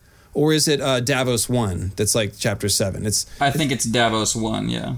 In any case, we get it at the beginning of the next book. We haven't gotten it yet. So here we have Dany fulfilling or mimicking this ancient tale of the moon cracking open while fulfilling the prophecy of Azor Ahai being reborn under a bleeding star to wake dragons from stone. So it's it's it's this moment that I call the alchemical wedding. Uh, and it's really, really layered with meaning. And the final bit of it is the wedding part. So Drogo and Dany are they're uh, obviously husband and wife, but Drogo's dead. However, Dany says that this is just like her wedding. Okay, so here's the quote now of Dany waking the dragons that where she compares it to a, a wedding. Uh, it says, She had sensed the truth of it long ago, Dany thought as she took a step closer to the conflagration. But the brazier had not been hot enough. The flames writhed before her like the woman who had danced, the women who had danced at her wedding, whirling and singing and spinning their yellow and orange and crimson veils, fearsome to behold, yet lovely, so lovely, alive with heat. Dany opened her arms to them, her skin flushed and glowing. This is a wedding, too, she thought. Mirri Maz Duur had fallen silent. The god's wife thought her a child, but children grow and children learn. So that is the wedding language. And then there's also uh, tempering, sword tempering language that mirrors the dream that she has. Uh, that we just read earlier, where the dragon burns her with fire and her blood dissolves and all that stuff, right? Yes, indeed. So here is the match, the mate. Uh, it says, She could smell the odor of burning flesh, no different than horse flesh roasting in a fire pit. The pyre roared in the deepening dusk like some great beast, drowning out the fainter sound of Mirri Maz screaming and sending up long tongues of flame to lick at the belly of the night. As the smoke grew thicker, the Dothraki backed away, coughing. Huge orange gouts of fire unfurled their banners in that hellish wind, the logs hissing and cracking, glowing cinders rising on the smoke to float away in the dark like so many newborn fireflies. The heat beat at the air with great red wings, driving the Dothraki back, driving off even Mormont, but Dany stood her ground. She was the blood of the dragon, and the fire was inside her. Okay, so that quote was good, but here's that, here's the one I was actually looking for. Um, that one just kind of sets this one up. So, And now the flames reached her Drogo, and now they were all around him. His clothing took fire, and for an instant the khal was clad in wisps of floating orange silk and tendrils of curling smoke, gray and greasy. Dany's lips parted, and she found herself holding her breath. Part of her wanted to go to him, as Sir Jorah had feared, to rush into the flames, to beg for his forgiveness and take him inside her one last time, the fire melting the flesh from their bones until they were as one forever. So that language is very similar to the dragon roasting her in the dream, where it melted the flesh from her bones and it was tempering her like a sword. And here she's almost like fusing She's thinking about melding with Drogo, her sun character. And this is another call out to the Qartheen myth, where it says the moon wandered too close to the sun, and then those moon dragons drank the fire of the sun. And that's why dragons breathe flame. So you get this idea of the sun, the fire of the sun, and the moon rock combining to give us flaming rocks, basically. It's fire, hmm. it's the moon plus the sun together that creates this thing. And that's why there's this wedding language and the tempering language so it's a multifaceted beast that's going on here. Uh, but the wedding language is important because the sun and moon are a man and wife. And there's a whole nother aspect to the forging of Lightbringer myth that alludes to a child instead of Lightbringer. So imagine Azor Ahai, instead of stabbing Nissa Nissa with his sword, he's stabbing Nissa Nissa with his sword. And, ah, and, the, and the result is a special baby, like, say, Jon Snow for example. Excellent stuff, sir. It's such tantalizing imagery, and it makes me think it's how much it's going to be ramped up to 11 with Dany and Winds of Winter, because now, of course, she's returned to the Dothraki Sea. She's gone through a kind of cleansing experience, the end of a dance with dragons. She's refocusing on her identity and her Targaryen heritage, which go hand in hand with the warrior of light mythology and imagery. So I think we're gonna, I imagine, be seeing a lot more of this stuff when the when the Dothraki when the Dosh Khaleen name her the stallion who mounts the world, as you're just pointing out, that, has resonances with the Azor Ahai mythos and with the others. So presumably Martin's going to be relying on the same kind of imagery there. When she goes to Volantis and the Red Priests proclaim her Azor Ahai reborn at the Red Temple, Martin's already set up the Red Temple as a kind of, like Dragonstone, an emblematic image for this kind of fire built within stone uh, set of ideas. So obviously we're going to see it there. I assume we're going to see it when Dany returns to Dragonstone, when she, uh, you know, proclaims herself Queen of Westeros. So as exciting as all this stuff is, what makes it even more exciting for me is to think that all of this is, all this is just prologue. All this is even groundwork for Dany's true apotheosis, which is really yet to come over the course of Winds and Dream. So that leaves me extremely excited for the kind of imagery Martin's going to wrestle with, and also. Yes understanding of why it takes that much time to to pay off all this kind of stuff he's been setting up so wonderfully. He knows he has to stick the landing, so I would be rewriting it over and over again too. So so check this out. There's a you just mentioned the Dothraki Sea. Uh, and Illyrio has this line where he talks about, you know, the weak, you know, person that, that she came to me as died on the Dothraki Sea, and Dany was reborn as a true dragon. So we've got this reborn in the Dothraki Sea idea. Check this out. In A Storm of Swords, Stannis drops a little nugget, a little different version of the Azor Ahai prophecy that we don't hear anywhere else. And obviously, he's picked this up from Melisandre, but he's he's speaking offhandedly to Davos, and he says, "He may be the best boy who ever drew breath, and it would not matter. My duty is to the realm."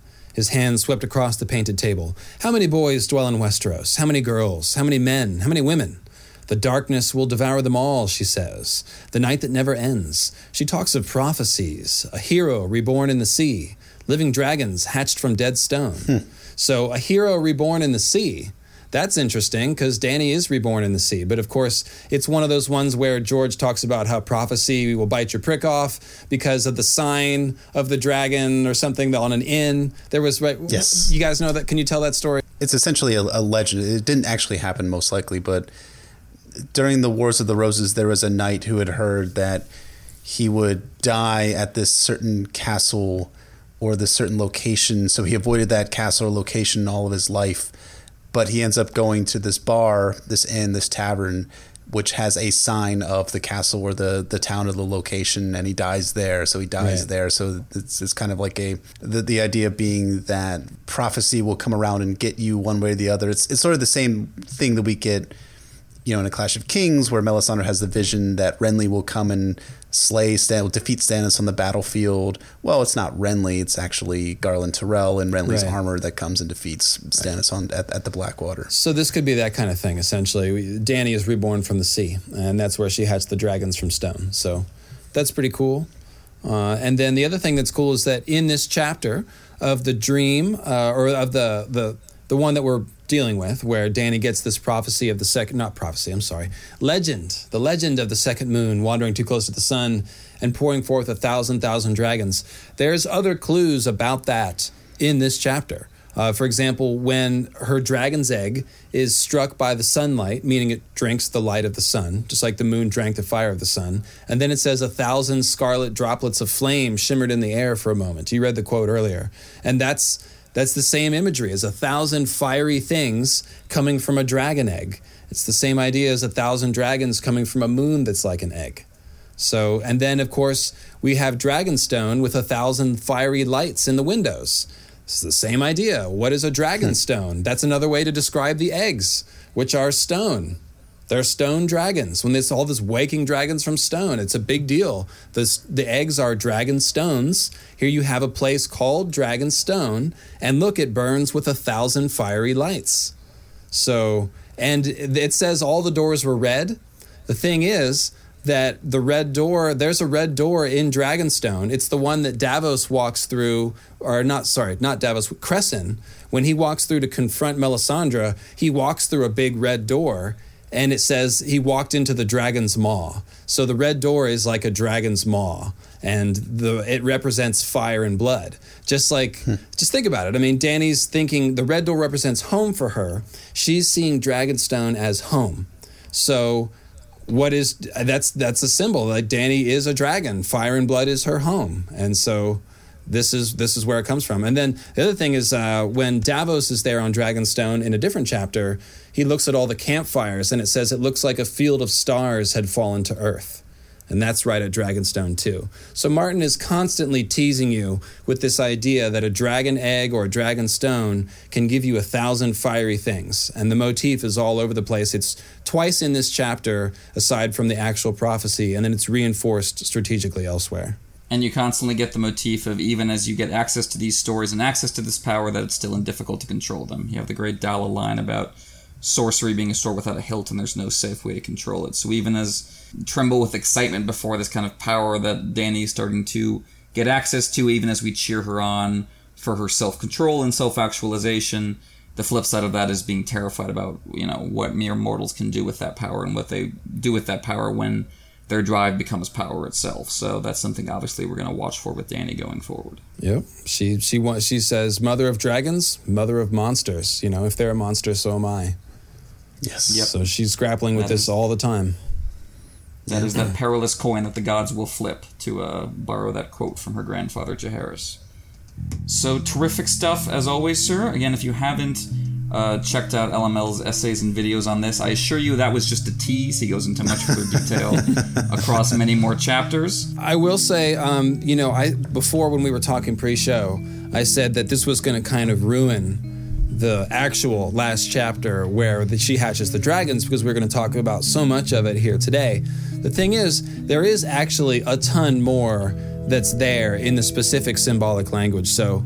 If you guys want to have me back on for that episode, not to invite myself back or anything, but uh, uh, there is more to talk about there for sure. We will absolutely, Absolutely have true. you back There's for, plenty. for that episode. That's a yeah. great chapter. There's tons to discuss. So thank you again, sir, for, for joining us. A pleasure as always, LML. You want to run down your uh, contact details and where people can find your stuff? Uh, I gave a pretty good plug earlier uh, for this Sunday's live stream, but you can find that at the Lucifer Means Lightbringer YouTube channel. And again, that's uh, 3 o'clock Eastern this Sunday. I'll be live streaming with Chloe and Eliana from Girls Gone Canon and Amanda from uh, the Disputed Lands YouTube channel. And my blog is at lucifermeanslightbringer.com. I've got a Patreon. If you like what I do, of course, you can sign up and support me. But before you do that, you might just want to go and read them if you haven't uh, read or listened to the podcast. So if any of my uh, psychobabble has sounded interesting to you today, then by all means, check out the podcast. I, I guess I should say that uh, if you're looking for it on iTunes, it's called The Mythical Astronomy of Ice and Fire. Everywhere else, all you have to do is put in Lucifer means Lightbringer, and you'll find all my stuff. So thanks for having me on. Like I said, I'll get you guys on uh, Between Two Weirdwoods sometime soon here, and uh, yeah, it's been a pleasure. Yeah, it's an absolute pleasure to have you, man. And we look forward to being there. Yeah, absolutely. And you can find us on iTunes, Google Play, SoundCloud, Acast, Patreon as well, all those good places as well. Our patrons, we always say, is at patreon.com forward slash notacastASOF. Our email is notacastasof at gmail.com, and our Twitter is at notacastasof. Personally, you can find me at Brynden BFish on Twitter, Brynden BFish on Reddit, and my website is warsandpoliticsoficeandfire.wordpress.com. And you can find me at Poor Quentyn on Twitter or at poorquentyn.tumblr.com. You can join us next time, guys, as we return to Winterfell, where we haven't been there in a hot minute, for Bran 4, where we're introduced to the Three Eyed Crow, whose identity, of course, is subject to much debate, but we all know him to be Old Man. canonical, folks. Canonical. What an ending. All right, guys, we'll see you next time. Take care, everybody. Karma Police.